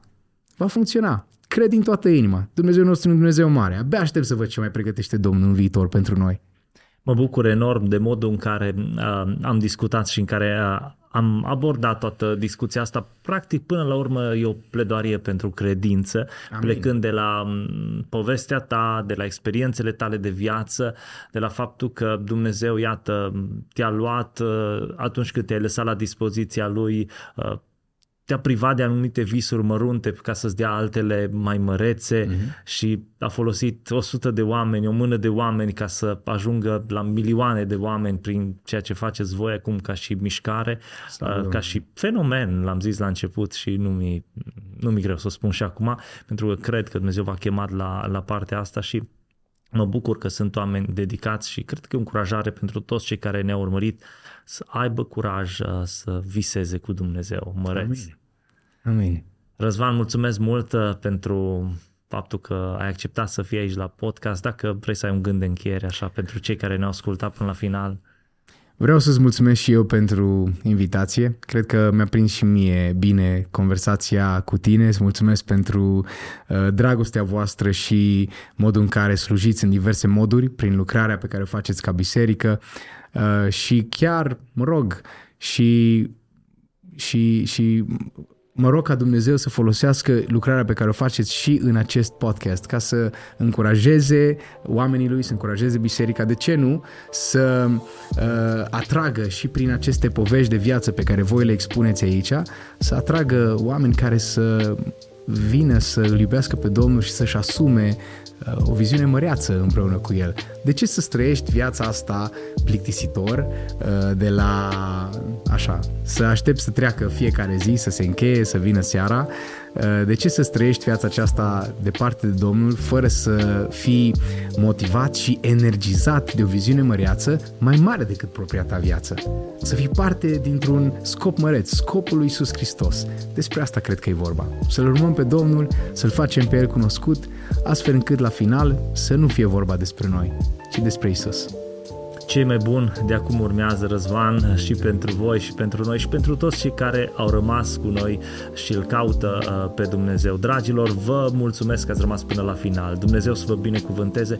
Sunt convins că ceea ce am povestit acum la podcastul acesta cu Răzvan Rește poate fi de folos celor care poate, nu știu, se află la o intersecție de drumuri, sunt în fața unei decizii.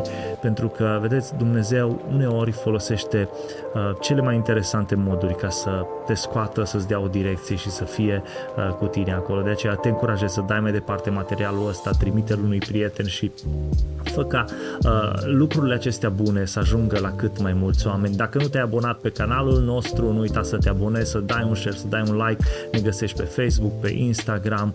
Dumnezeu să vă binecuvânteze și aveți încredere în Dumnezeu, pentru că cu siguranță El are planuri mari pentru voi. Nu vă fie frică de succes, un succes în care să fie El Hristos, un succes în care Hristocentric, Hristos să fie în centru și noi în jurul Lui. Dumnezeu să vă binecuvânteze, pe data viitoare la un nou podcast aici la Ekklesia Life.